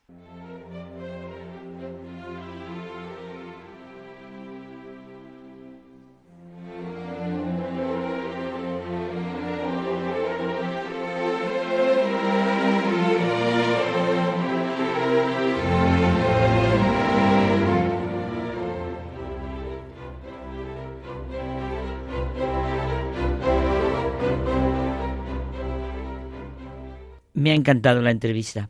Me lo esperaba.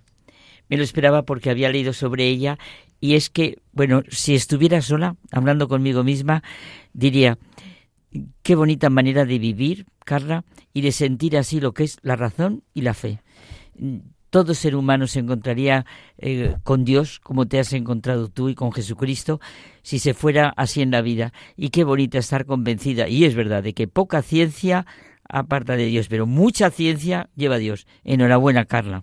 José Manuel, ¿has estado en Fátima? Yo sí. Una vez y media. Porque una vez estuve como hay que estar y otra estuve casi de pasada, pero estuve. Pero sí, sí, sí. La verdad es que mm, a mí me gustó mucho. Y sí, me pareció, en fin, no sé, mm, sorprendente, interesante. Tengo ganas de volver, de hecho. El padre Alberto Rollo, promotor en el dicasterio para la causa de los santos, nos trae esta noche la figura de Sor Lucía.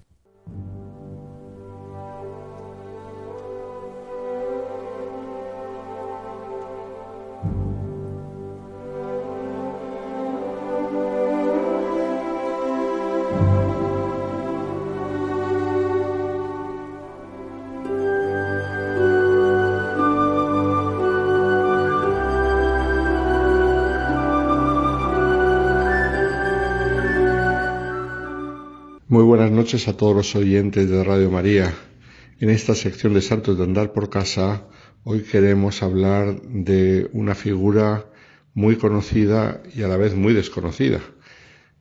Quizá de las más conocidas del siglo XX en la Iglesia Católica y a la vez, curiosamente, vuelvo a repetirlo, de las más desconocidas del siglo XX.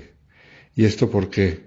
Pues por el modo de vida que llevó que en los primeros años la condujo a una gran popularidad y sin embargo, a partir de un cierto momento, el Señor la llamó a estar escondida con Cristo y a no manifestarse públicamente, si bien al final de la vida la volvimos a ver otra vez en varias ocasiones.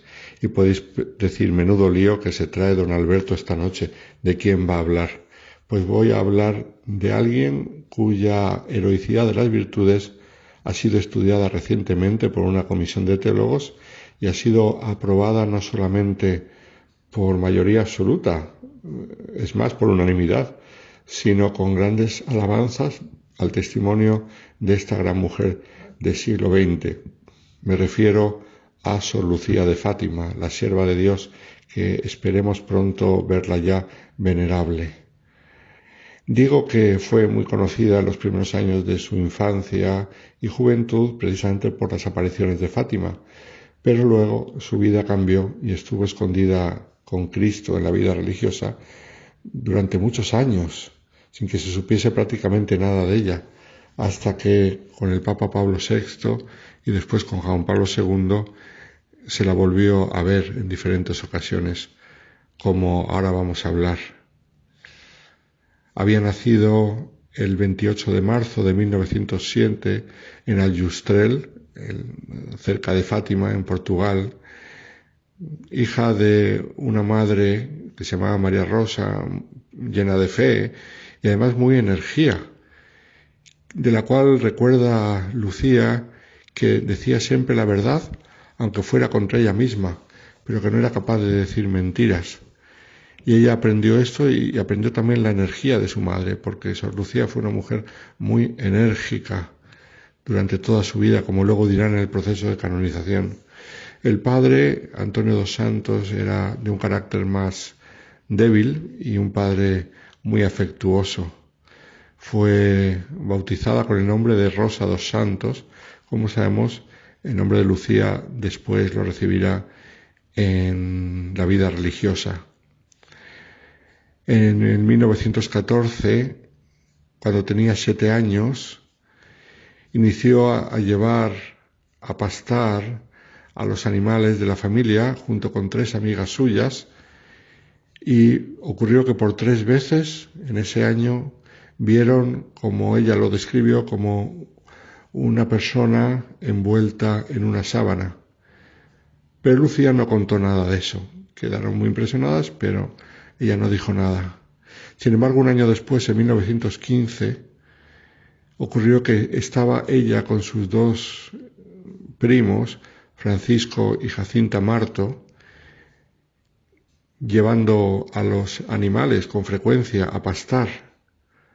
Fue un poco más tarde, en la primavera de 1916, cuando apareció delante de ellos un joven que describieron como que tuviese 14 o 15 años, más blanco que la nieve, y que habló de este modo, Soy el ángel de la paz, rezad conmigo.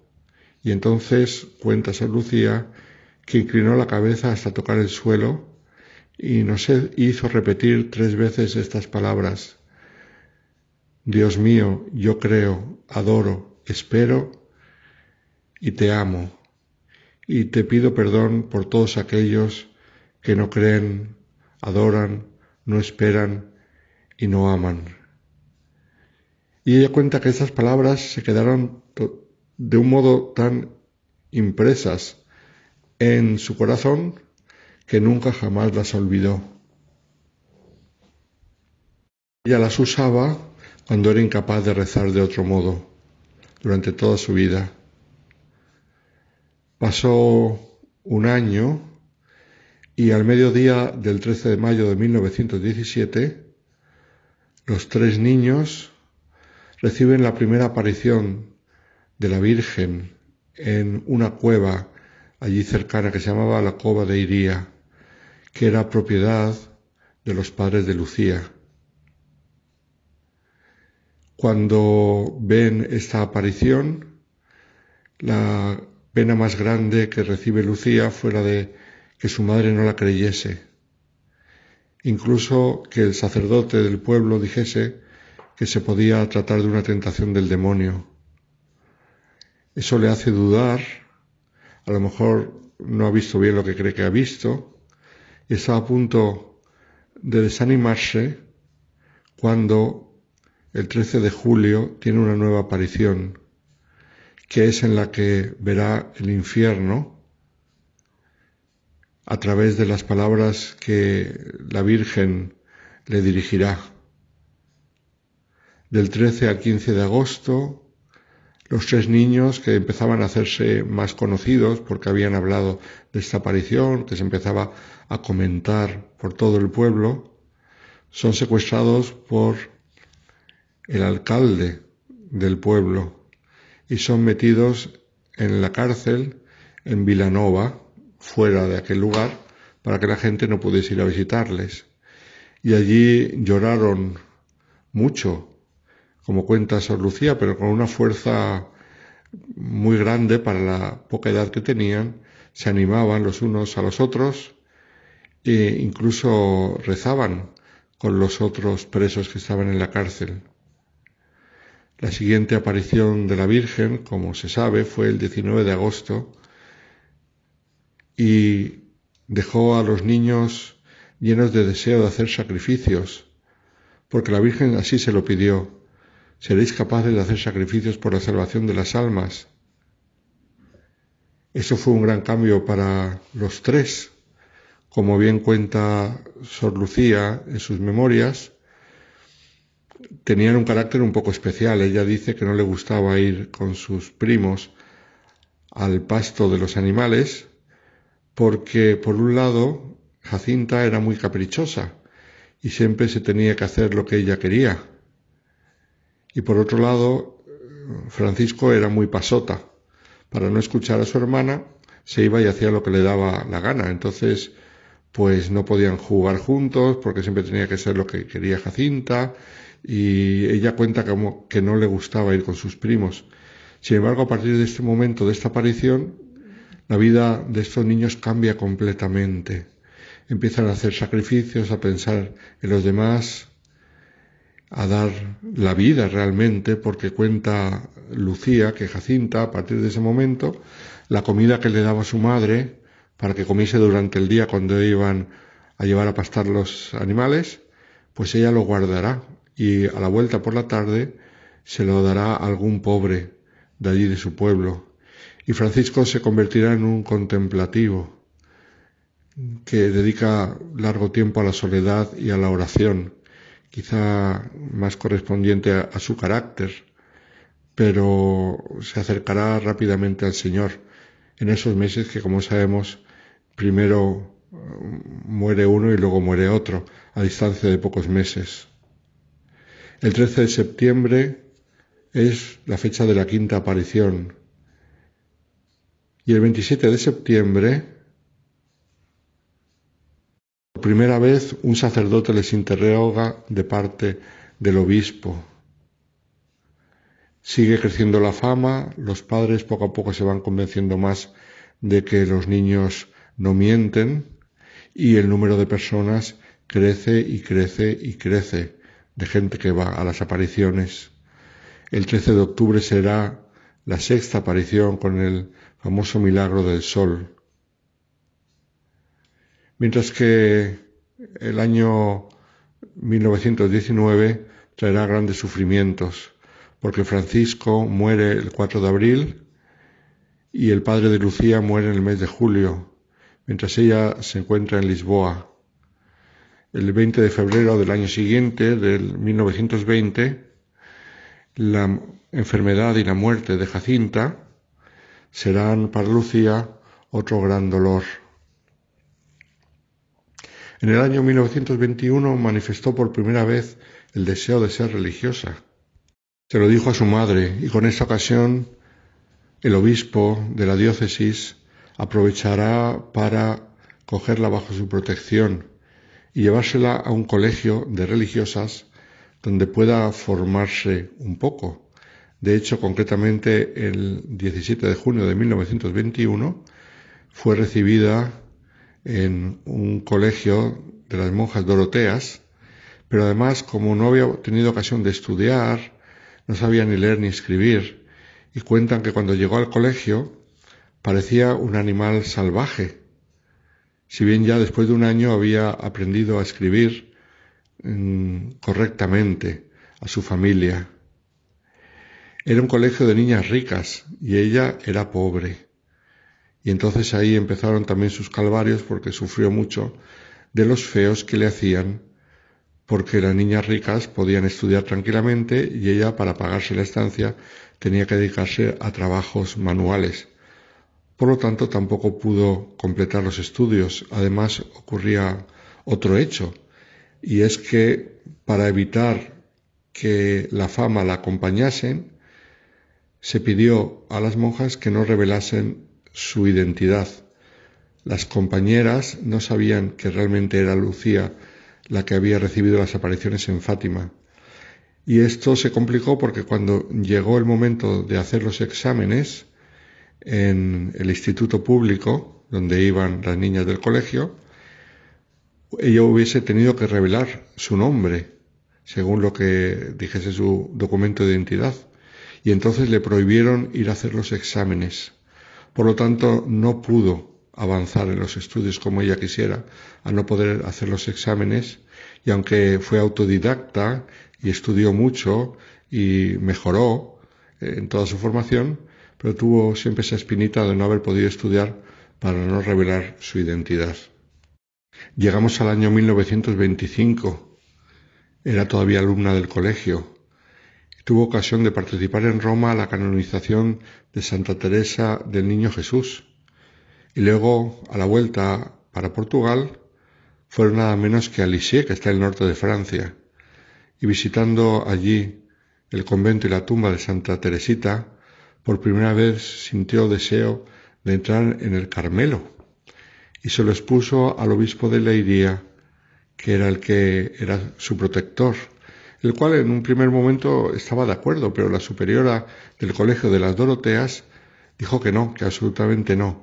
Primero porque era una mujer muy activa y la vida contemplativa no le iba a pegar bien, y por otro lado porque en el Carmelo había más posibilidades que ella fuera conocida que su identidad se conociese. Entonces esto es lo que hizo que el obispo cambiase de opinión, lo cual le hizo sufrir mucho.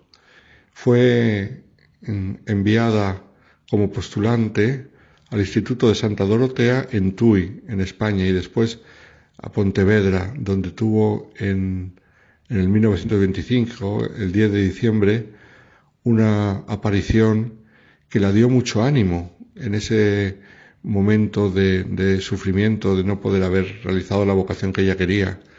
Entonces ella cuenta en desaparición lo siguiente, dice, mostrándome al mismo tiempo su corazón inmaculado, que tenía en una mano eh, rodeado de espinas, y en la otra mano tenía al niño Jesús, que dijo, Ten compasión del corazón inmaculado de tu Santísima Madre, que está cubierto de espinas, que los hombres ingratos en todos los momentos la hacen pinchar sin que eh, nadie haga un acto de reparación para quitárselas. Pocos meses después le apareció también el niño Jesús, que le pidió difundir la doctrina del corazón inmaculado por todas partes, y aquí empezó pues una de las grandes luchas. Por un lado el Señor la pedía que difundiese este mensaje del corazón inmaculado de la Virgen, según lo que le había pedido la aparición, primero de, la Virgen y luego del, del niño Jesús. Pero por otro lado las superioras de la comunidad no querían para nada que lo hiciese, porque tenían pánico a que la fama pudiese venir a llamar a la puerta del convento y entonces le trastocase la vida, viniese gente a hablar con ella, como después años más tarde pasará. Pero vamos por partes porque todavía tienen que pasar eh, años de trabajo en las hermanas Doroteas. Cuando profesó, mm, como no tenía estudios ni tenía dinero, profesó como hermana lega, no pudo ser como las hermanas normales, entonces la dedicaron a los trabajos humildes, de limpieza, de la sacristía, de cosas de la comunidad. Eso también fue para ella una humillación que tanto deseo tenía de haber estudiado. El Señor la consuela en estos años con diferentes apariciones y con la petición de que escriba sus memorias. Esto se lo dice su director espiritual, y luego el obispo lo confirma y empieza a escribir sus mm, distintos fascículos de las memorias, hasta llegar el momento en el cual se le pedirá que escriba sobre el tercer milagro de Fátima, famoso. Mientras tanto sigue con la idea de querer ser carmelita, porque mm, ella ha podido volver a Portugal después de años, cuando ya parecía que nadie la conocía, eh, estaba en España y por fin se le permite volver a un convento de las eh, Doroteas en Oporto y ahí tiene ocasión de entrar en contacto con el Carmelo y decide intentarlo. Por lo tanto le escribe una carta a Pío XII sin avisar a nadie, cuando se entera las superioras le, eh, se enfadan mucho y la regañan por haber escrito al Papa sin permiso. Pero ella insiste, vuelve a escribir al Papa, hasta que por fin el Papa le da permiso para poder entrar en el Carmelo. Y así, el 25 de marzo de 1948, entra en el Carmelo de Coimbra cuando tiene 40 años. Entonces, aquí también le vienen las dificultades porque ella tenía un carácter hecho, carácter fuerte, venía de la vida activa, de estar en colegios, aunque ella no enseñaba, pero estar acostumbrada a tratar a, a los padres, a las niñas, a las monjas, y ahora de pronto la clausura, aunque siente en su corazón que el Señor se lo pide, pero es algo que le cuesta, es una cruz grande para ella. Una vez en el Carmelo le llueven las limitaciones. La Santa Sede en 1955 prohíbe a los visitantes que le hagan cualquier pregunta sobre las apariciones o sobre revelaciones o sobre el secreto de Fátima. Y eh, años después, en los años 60, siguen aumentando las limitaciones y las restricciones de ver a gente y si la ve no puede hablar de nada de las apariciones y no puede hacer publicidad del mensaje del corazón inmaculado según ella lo había visto en una visión allí en Pontevedra, etcétera, etcétera. Incluso algo que le hace sufrir mucho es que le leen las cartas, según la costumbre del Carmelo de aquella época, y tendrá que pasar hasta cuando tiene ya más de 60 años que consigue que le den permiso para que las cartas le lleguen si que se la lea la superiora. Para ella era un problema muy grande porque la gente le contaba problemas de conciencia, casos muy íntimos para que rezase. Y entonces saber que lo leía toda la superiora, para ella le daba un gran sufrimiento. Y como digo, hasta no tener más de 60 años consigue el poder mm, leer las cartas sin que se las abran. Entonces, en el año 67, que en ocasión de la visita del Papa Pablo VI, por los 50 años de las apariciones, pudo ir. Había estado unos años antes cuando se le pidió que reconociese los lugares exactos de las apariciones para empezar a construir el santuario. Pero eso fue una visita totalmente privada. Sin embargo, cuando va el Papa Pablo VI en 1967, ella se acerca, pero se le pide que no llame la atención, que no diga nada, que eh, quede ahí de modo discreto. Y sin embargo, el presidente de Portugal, el presidente Salazar, en cuanto la ve, se acerca a ella, mm, se queda hablando con ella y a partir de ese momento los periodistas, la gente se acerca a ella. Parece que eso no le sintió, no sentó muy bien al Papa Pablo VI, que la dijo fríamente. He recibido su escrito, eh, hable con el obispo y obedezca al obispo. Y sin embargo, cuando el Papa vio el entusiasmo de la gente, pues parece ser que se conmovió y, permitió que la gente se acercase a ella. Siguieron años de más restricciones todavía. Tenemos que llegar ya hasta el pontificado nada menos que de Juan Pablo II para que las restricciones le sean un poco eh, endulzadas, como hemos visto antes con lo de las cartas. Suceden hechos importantes como es eh, la publicación del tercer secreto de Fátima, la caída años antes del telón de acero, en el cual ella reconoce mm, su convicción personal de que la Virgen ha intervenido y van pasando los años con mayor tranquilidad, con un número grandísimo de visitas y entre ellas obispos cardenales y tal, mm, que hacen crecer su fama de santidad.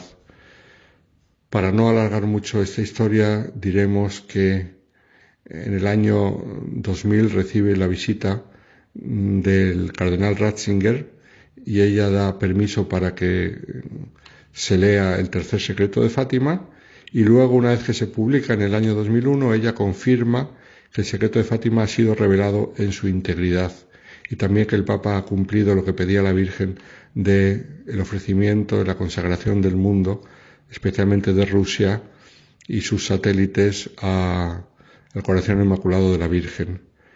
Llegamos al año 2005, en el 9 de febrero, cuando recibió por última vez la Sagrada Comunión. Y el 13 de febrero, unos días después, murió. Sus últimas palabras son, ofrezco toda mi vida por el Santo Padre.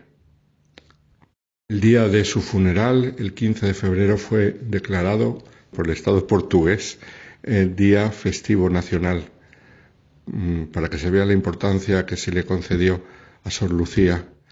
Estuvo enterrada durante un año en el claustro del Carmelo de Coimbra, como ella se había comprometido con la superiora de permitirlo, y luego, mm, después de un año, sus restos mortales fueron trasladados a la Basílica de Nuestra Señora del Rosario, en Fátima, donde seguro que muchos lo hemos visitado.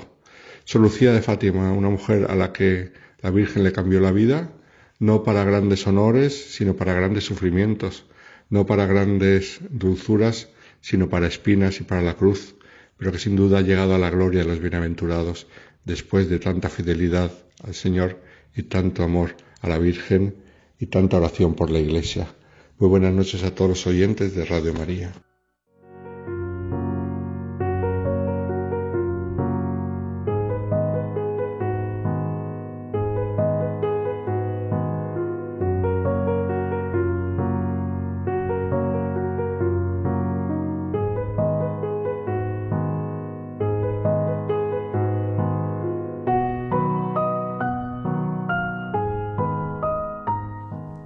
Me ha gustado mucho que haya ido cogiendo que la niña su madre solo aprendió la verdad y lo que ha significado la Virgen en la vida de esta niña. Oye, qué impresionante es oír lo que ha dicho el padre Rollo y la primera entrevista que habéis hecho a Carla. Porque, ¿verdad? ¿Cómo llega Dios a todo el mundo? Qué distinta completamente lo que es la formación al sufrimiento y a lo que pasó precisamente Sor Lucía. Es, es impresionante. Fíjate, a mí me, me ha gustado ver el paralelismo en la vida de Sor Lucía y del Padre Pío, que yo ya sabes que es el que puedo le saco. y, el Padre Pío... y es verdad que los dos estuvieron, eh, tuvieron una vida absolutamente trufada de privaciones, de prohibiciones, pero al final, en la vida de cada uno, triunfó la verdad y digamos que eh, apareció con fuerza la verdad de Dios. Y, me, ha, me, ha, me, ha, me, ha, gustado ¿no? ver cómo ese paralelismo entre, entre los dos. Y qué bonito aparece lo que les dijo el ángel de pequeños, porque se ve en la vida de la niña, ¿eh? Crecer, esperar, adorar y amar. Es precioso, esta niña que era una inculta completamente en aquel momento y que sintiera profundamente esto, claro, cuando lo sientes de mayor, cuando se da cuenta de todo esto, es impresionante. Algunos de nuestros oyentes nos han escrito Sí, al, al correo del programa hay mucha gente buena, arroba radiomaria.es. Y hay un mensaje de Ruth en el que eh, nos pide que por qué no hacemos una lista de la música que se pone en el programa. Mira, Ruth, eso es como destripar el secreto. Eso lo vamos a pensar. Estamos encantados de mandarte la, la, música que necesites. Porque requiere una disciplina que ya veremos, pero entiendo, entiendo la petición porque la música nos gusta mucho a todos. Y ahora os escuchamos en Entre tú y yo.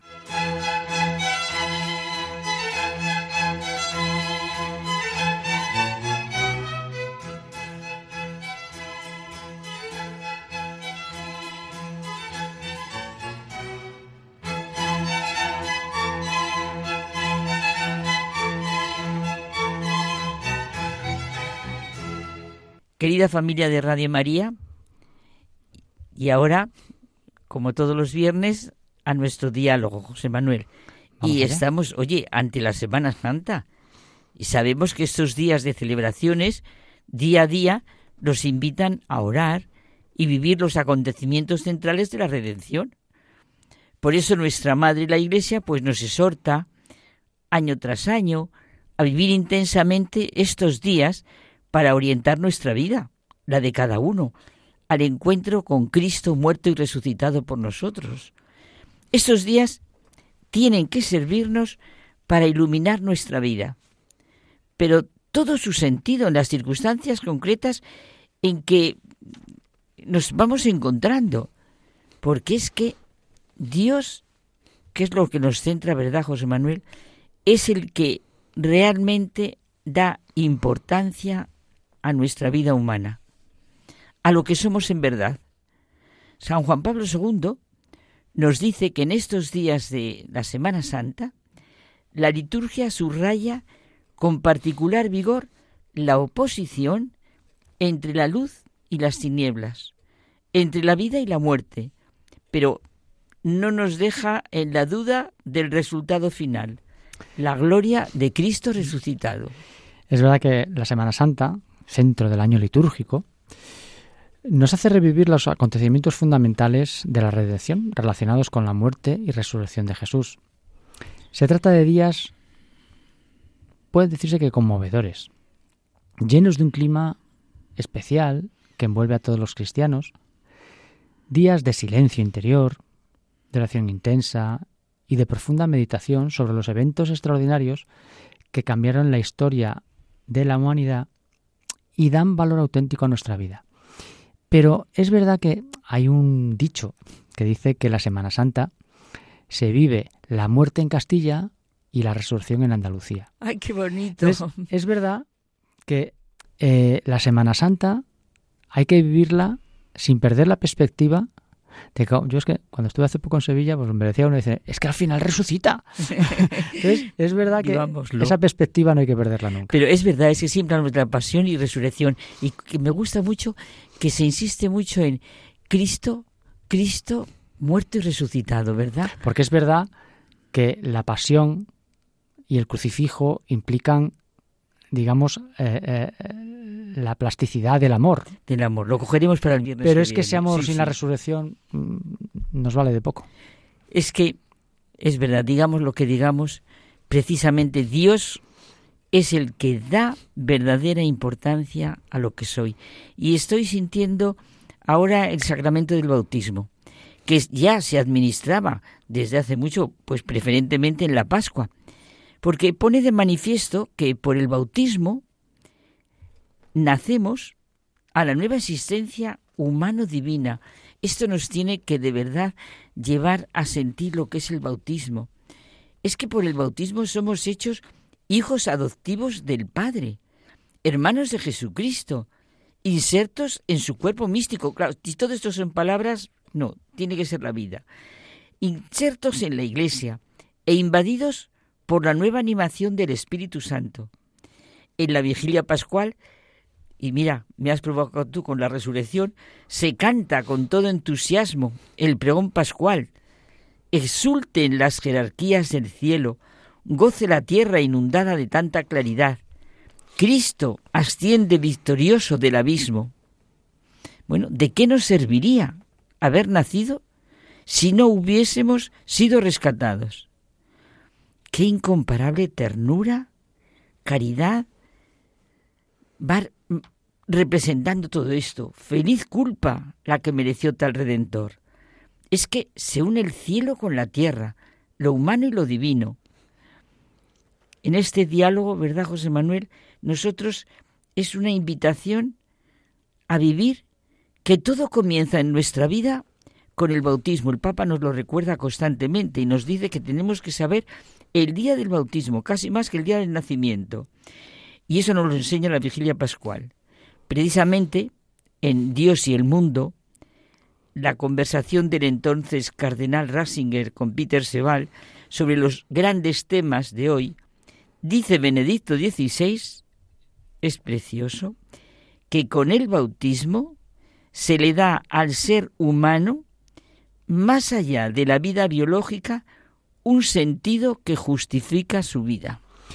Y fíjate que cuando ya no se sabe si tiene sentido ser persona, entonces realmente hay que justificar más esta directriz que tú acabas de señalar, dándole al nuevo ser humano algo que trascienda lo meramente biológico, dándole un sentido que sea más poderoso que la oscuridad de la historia. El bautismo es un proceso de nacimiento, realmente es así, que abre una nueva dimensión vital. Ay, Dios mío, esto lo teníamos de verdad que sentir, vivir en estos momentos en los que se tiene sentido de la persona y no nos metamos en pasar todo lo que está pasando. En el bautismo somos sumergidos en la muerte de Cristo y resucitamos con Él como una nueva criatura. San Pablo VI nos hace sentir que en estos días el sacramento del bautismo hace preciosa la celebración pascual y también la confesión, que significa y renueva la resurrección, porque, claro, el sacramento de la confesión nos hace sentirnos bienaventurados, nos devuelve la paz, la esperanza del bien, la dignidad bautismal.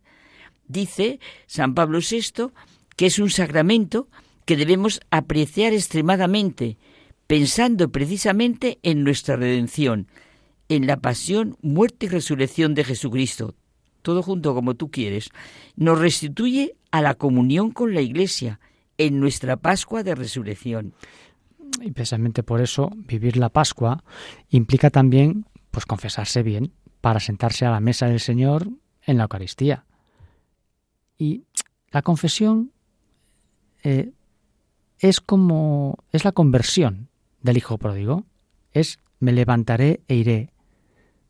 Es la, la sencillez de el decir esto no está bien y voy a ir a que a tener la, valentía, ¿no? La valentía de decir voy a pedir perdón. Esa es la clave, ¿eh?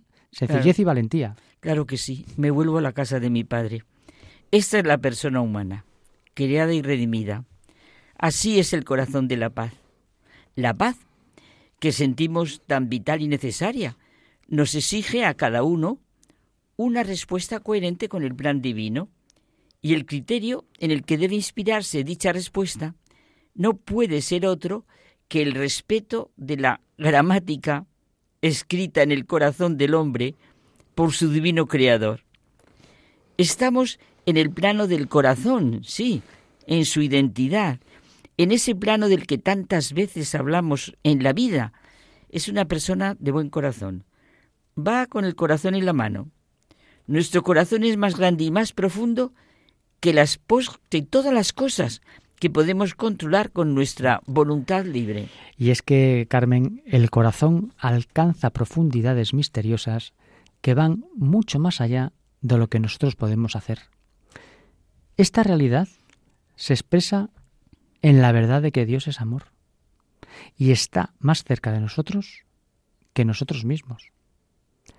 Hablamos del corazón claro está, en el sentido de la parte más íntima de la persona, de su núcleo, de su yo real, del hombre profundo, en el que se centra el drama del encuentro con Dios, de la adhesión a Dios o de la repulsa. Tal como me lo has planteado, me viene el tema del castillo interior de Teresa de Jesús. No hay cosa que comparar la gran hermosura del alma y su gran capacidad. Claro, Dios es el que da la verdadera importancia a lo que soy.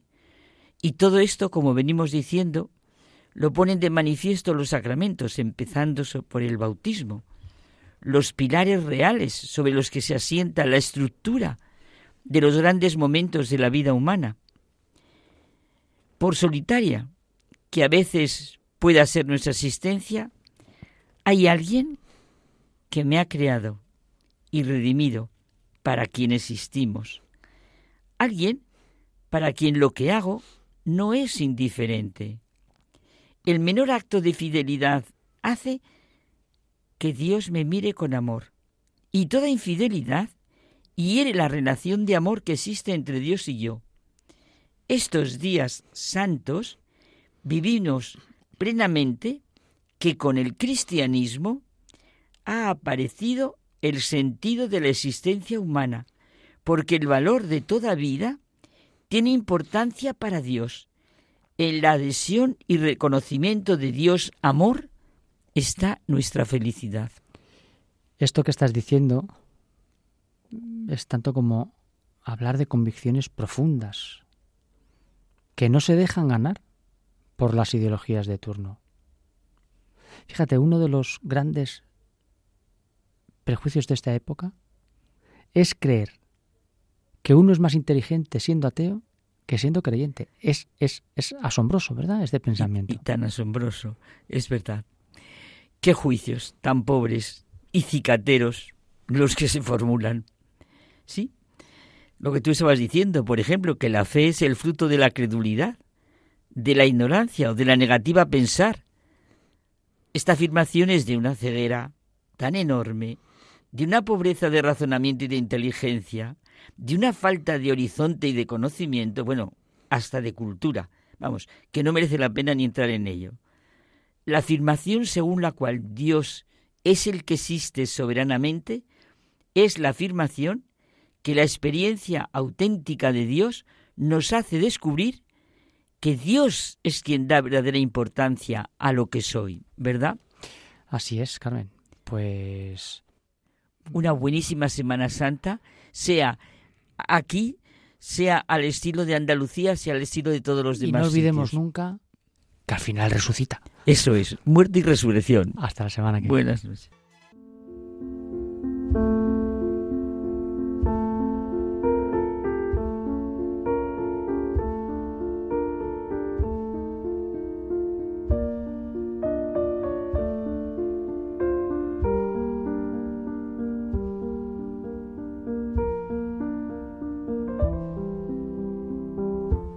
¿Es verdad que Lázaro, tras ser resucitado por Jesús, no volvió a sonreír? Cayetana Jairi Johnson nos va a desvelar esto y otras muchas cosas. El próximo Viernes Santo estará con nosotros en un programa especial recorriendo las huellas de la pasión.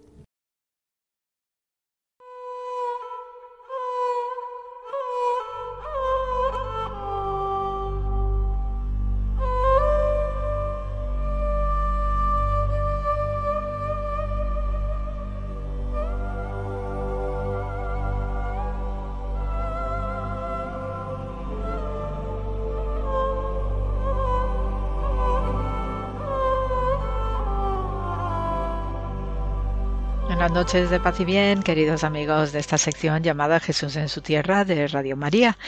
Y bien, esta semana pues tenemos el formidable episodio de la resurrección de Lázaro, ¿eh? según también hemos ido leyendo en nuestra liturgia de misas diarias. Y la verdad que este es el acontecimiento de los acontecimientos que va a marcar ya lo que va a ser la continuación en la pasión de Jesús, porque efectivamente esta resurrección de Lázaro en esta pequeñísima población de Betania, pues fue una auténtica revolución, un auténtico escándalo a ojos no de aquellos sacerdotes prevaricadores y por tanto pues la acción de Jesús fue una auténtica conmoción que causó finalmente su crucifixión.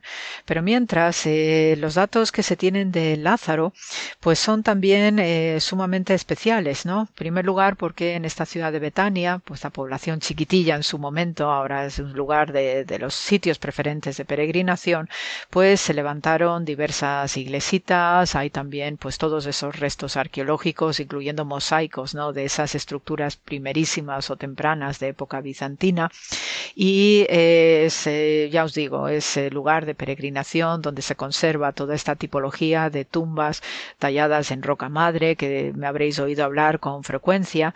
Y bueno pues es un sitio realmente entrañable de veneración además de los que pues vamos mirando estos lugares con el ojo arqueológico pues también nos revela mucha más información acerca de costumbres y de cómo eran diversos periodos históricos, etcétera, ¿no? El caso es que también pues se me hace inevitable fijarme en tradiciones cristianas acerca de qué pudo suceder después de la resurrección de Lázaro. Entonces, para ello pues encuentro, ¿no? desde el punto de vista de la cristiandad oriental, pues que eh, según ellos, eh, después de la resurrección, Lázaro vivió 30 años más. Y entonces, como este episodio o este evento de la resurrección de Lázaro fue tan, tan espectacular y escandaloso, ¿no? A ojos de aquellos eh, prevaricadores, pues eh, se buscaba con cierta insistencia matar a Lázaro para borrar huella de la resurrección y este hecho, ¿no? Milagroso, rotundo que hizo Jesús de Nazaret, una forma de desacreditarle. Entonces, eh, después de varios intentos o varios eh, complots ¿no? de matar a Lázaro y a sus hermanas, entonces tenemos, en, eh, según la tradición oriental cristiana, que Lázaro escapa, logra huir por barco eh, a través de estos puertos típicos ¿no? que tenemos Mediterráneo, probablemente el puerto de, de Jaffa, ahí en Tel Aviv actual, y entonces logra huir a la isla de Chipre. Y allí pues se va a encontrar con eh, Bernabé y San Pablo, ni más ni menos. Entonces allí los dos van a designarle como obispo de Kitión, que es el antiguo nombre del actual Larnaca.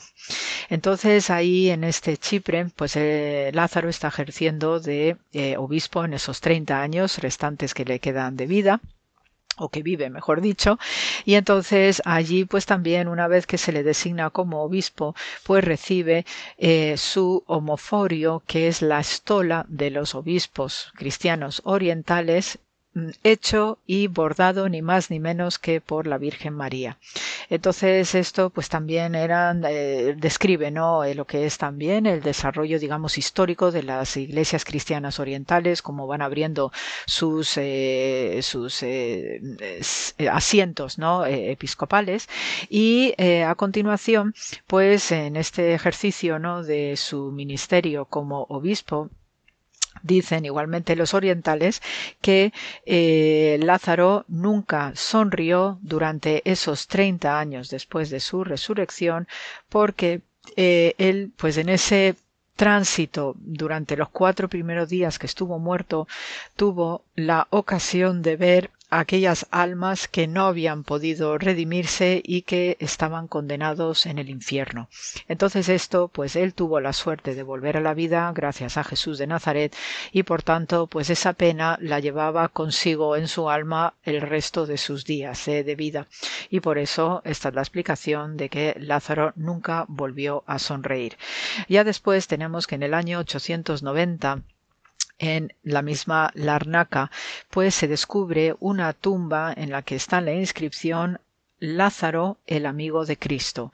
Y el emperador eh, bizantino de entonces, el emperador León VI, pues lo que hizo fue llevarse pues esa, esa reliquia o esa parte ¿no? de los restos, eh, se los llevó a Constantinopla en el año 898 y por eso pues la, la digamos la iglesia oriental celebra eh, San Lázaro, pues el 17 de octubre. Eh, después, eh, lo que se sabe es que pues a cambio de estas reliquias, pues se va a construir la iglesia de San Lázaro, que todavía se puede visitar hoy, que todavía se venera, y esta iglesia está eh, construida sobre lo que es la propia tumba de Lázaro en ese momento antiguo, y entonces eh, hay un sarcófago de, de mármol que eh, está debajo del altar mismo de esta iglesia de San Lázaro. Entonces, eh, bueno, pues hay una serie ya de eh, aventuras, eh, si queréis, ¿no? Debido a los avatares de la historia. Y entonces también, pues tenemos la descripción de un monje ruso que en el siglo XVI, pues, visita esta tumba de Lázaro en la Arnaca. Y entonces, pues también se llevó a unas poquitas reliquias de esta misma de tumba de San Lázaro y hace que luego levante el monasterio de eh, San Lázaro en la allí en Rusia. ¿eh? Luego después, pues qué más cositas, ¿no? Que estoy viendo por aquí.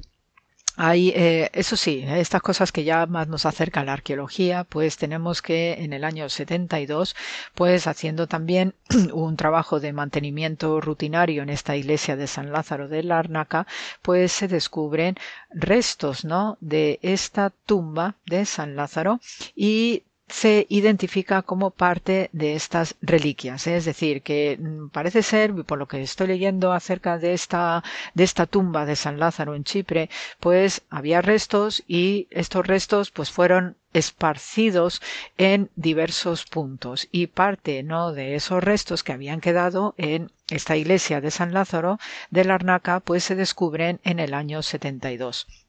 Entonces, bueno, pues eh, son estas historias, estos avatares eh, alrededor de esta figura extraordinaria también de San Lázaro y eh, curiosamente el nombre de Lázaro pues sirve igualmente para los trabajos científicos para identificar ¿no? determinados síndromes o determinados acontecimientos relacionados pues de manera simbólica con lo que es el, el ser de un Lázaro.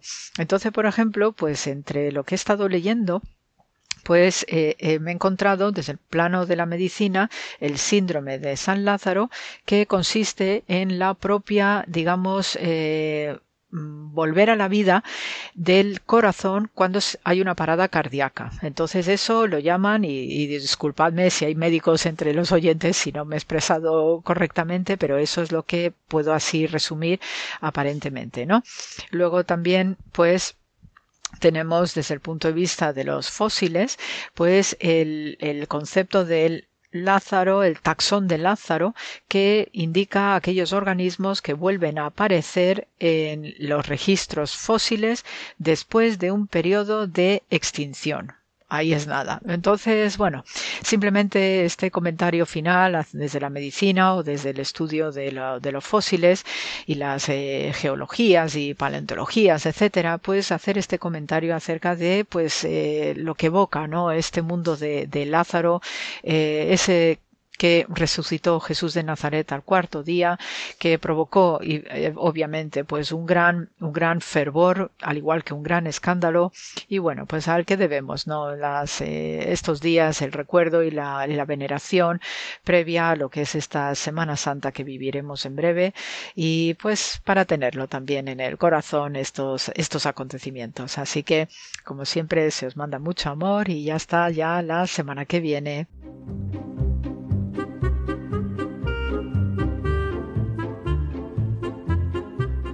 Nos despedimos hasta el próximo programa. Muchísimas gracias por habernos acompañado, Mónica Martínez. Muchas gracias, Mónica. Gracias a todos. José Manuel, la hermana Carmen Pérez. Buenas noches y ya sabéis que eh, si queréis escuchar el programa, eh, o bien en la página o aplicación de Radio María, en la zona de podcast o en Spotify también estamos. Hay mucha gente buena, arroba radiomaria.es, si nuestros oyentes quieren escribirnos. Estaremos aquí puntuales a nuestra cita el próximo viernes en Hay mucha gente buena. Gracias por estar ahí.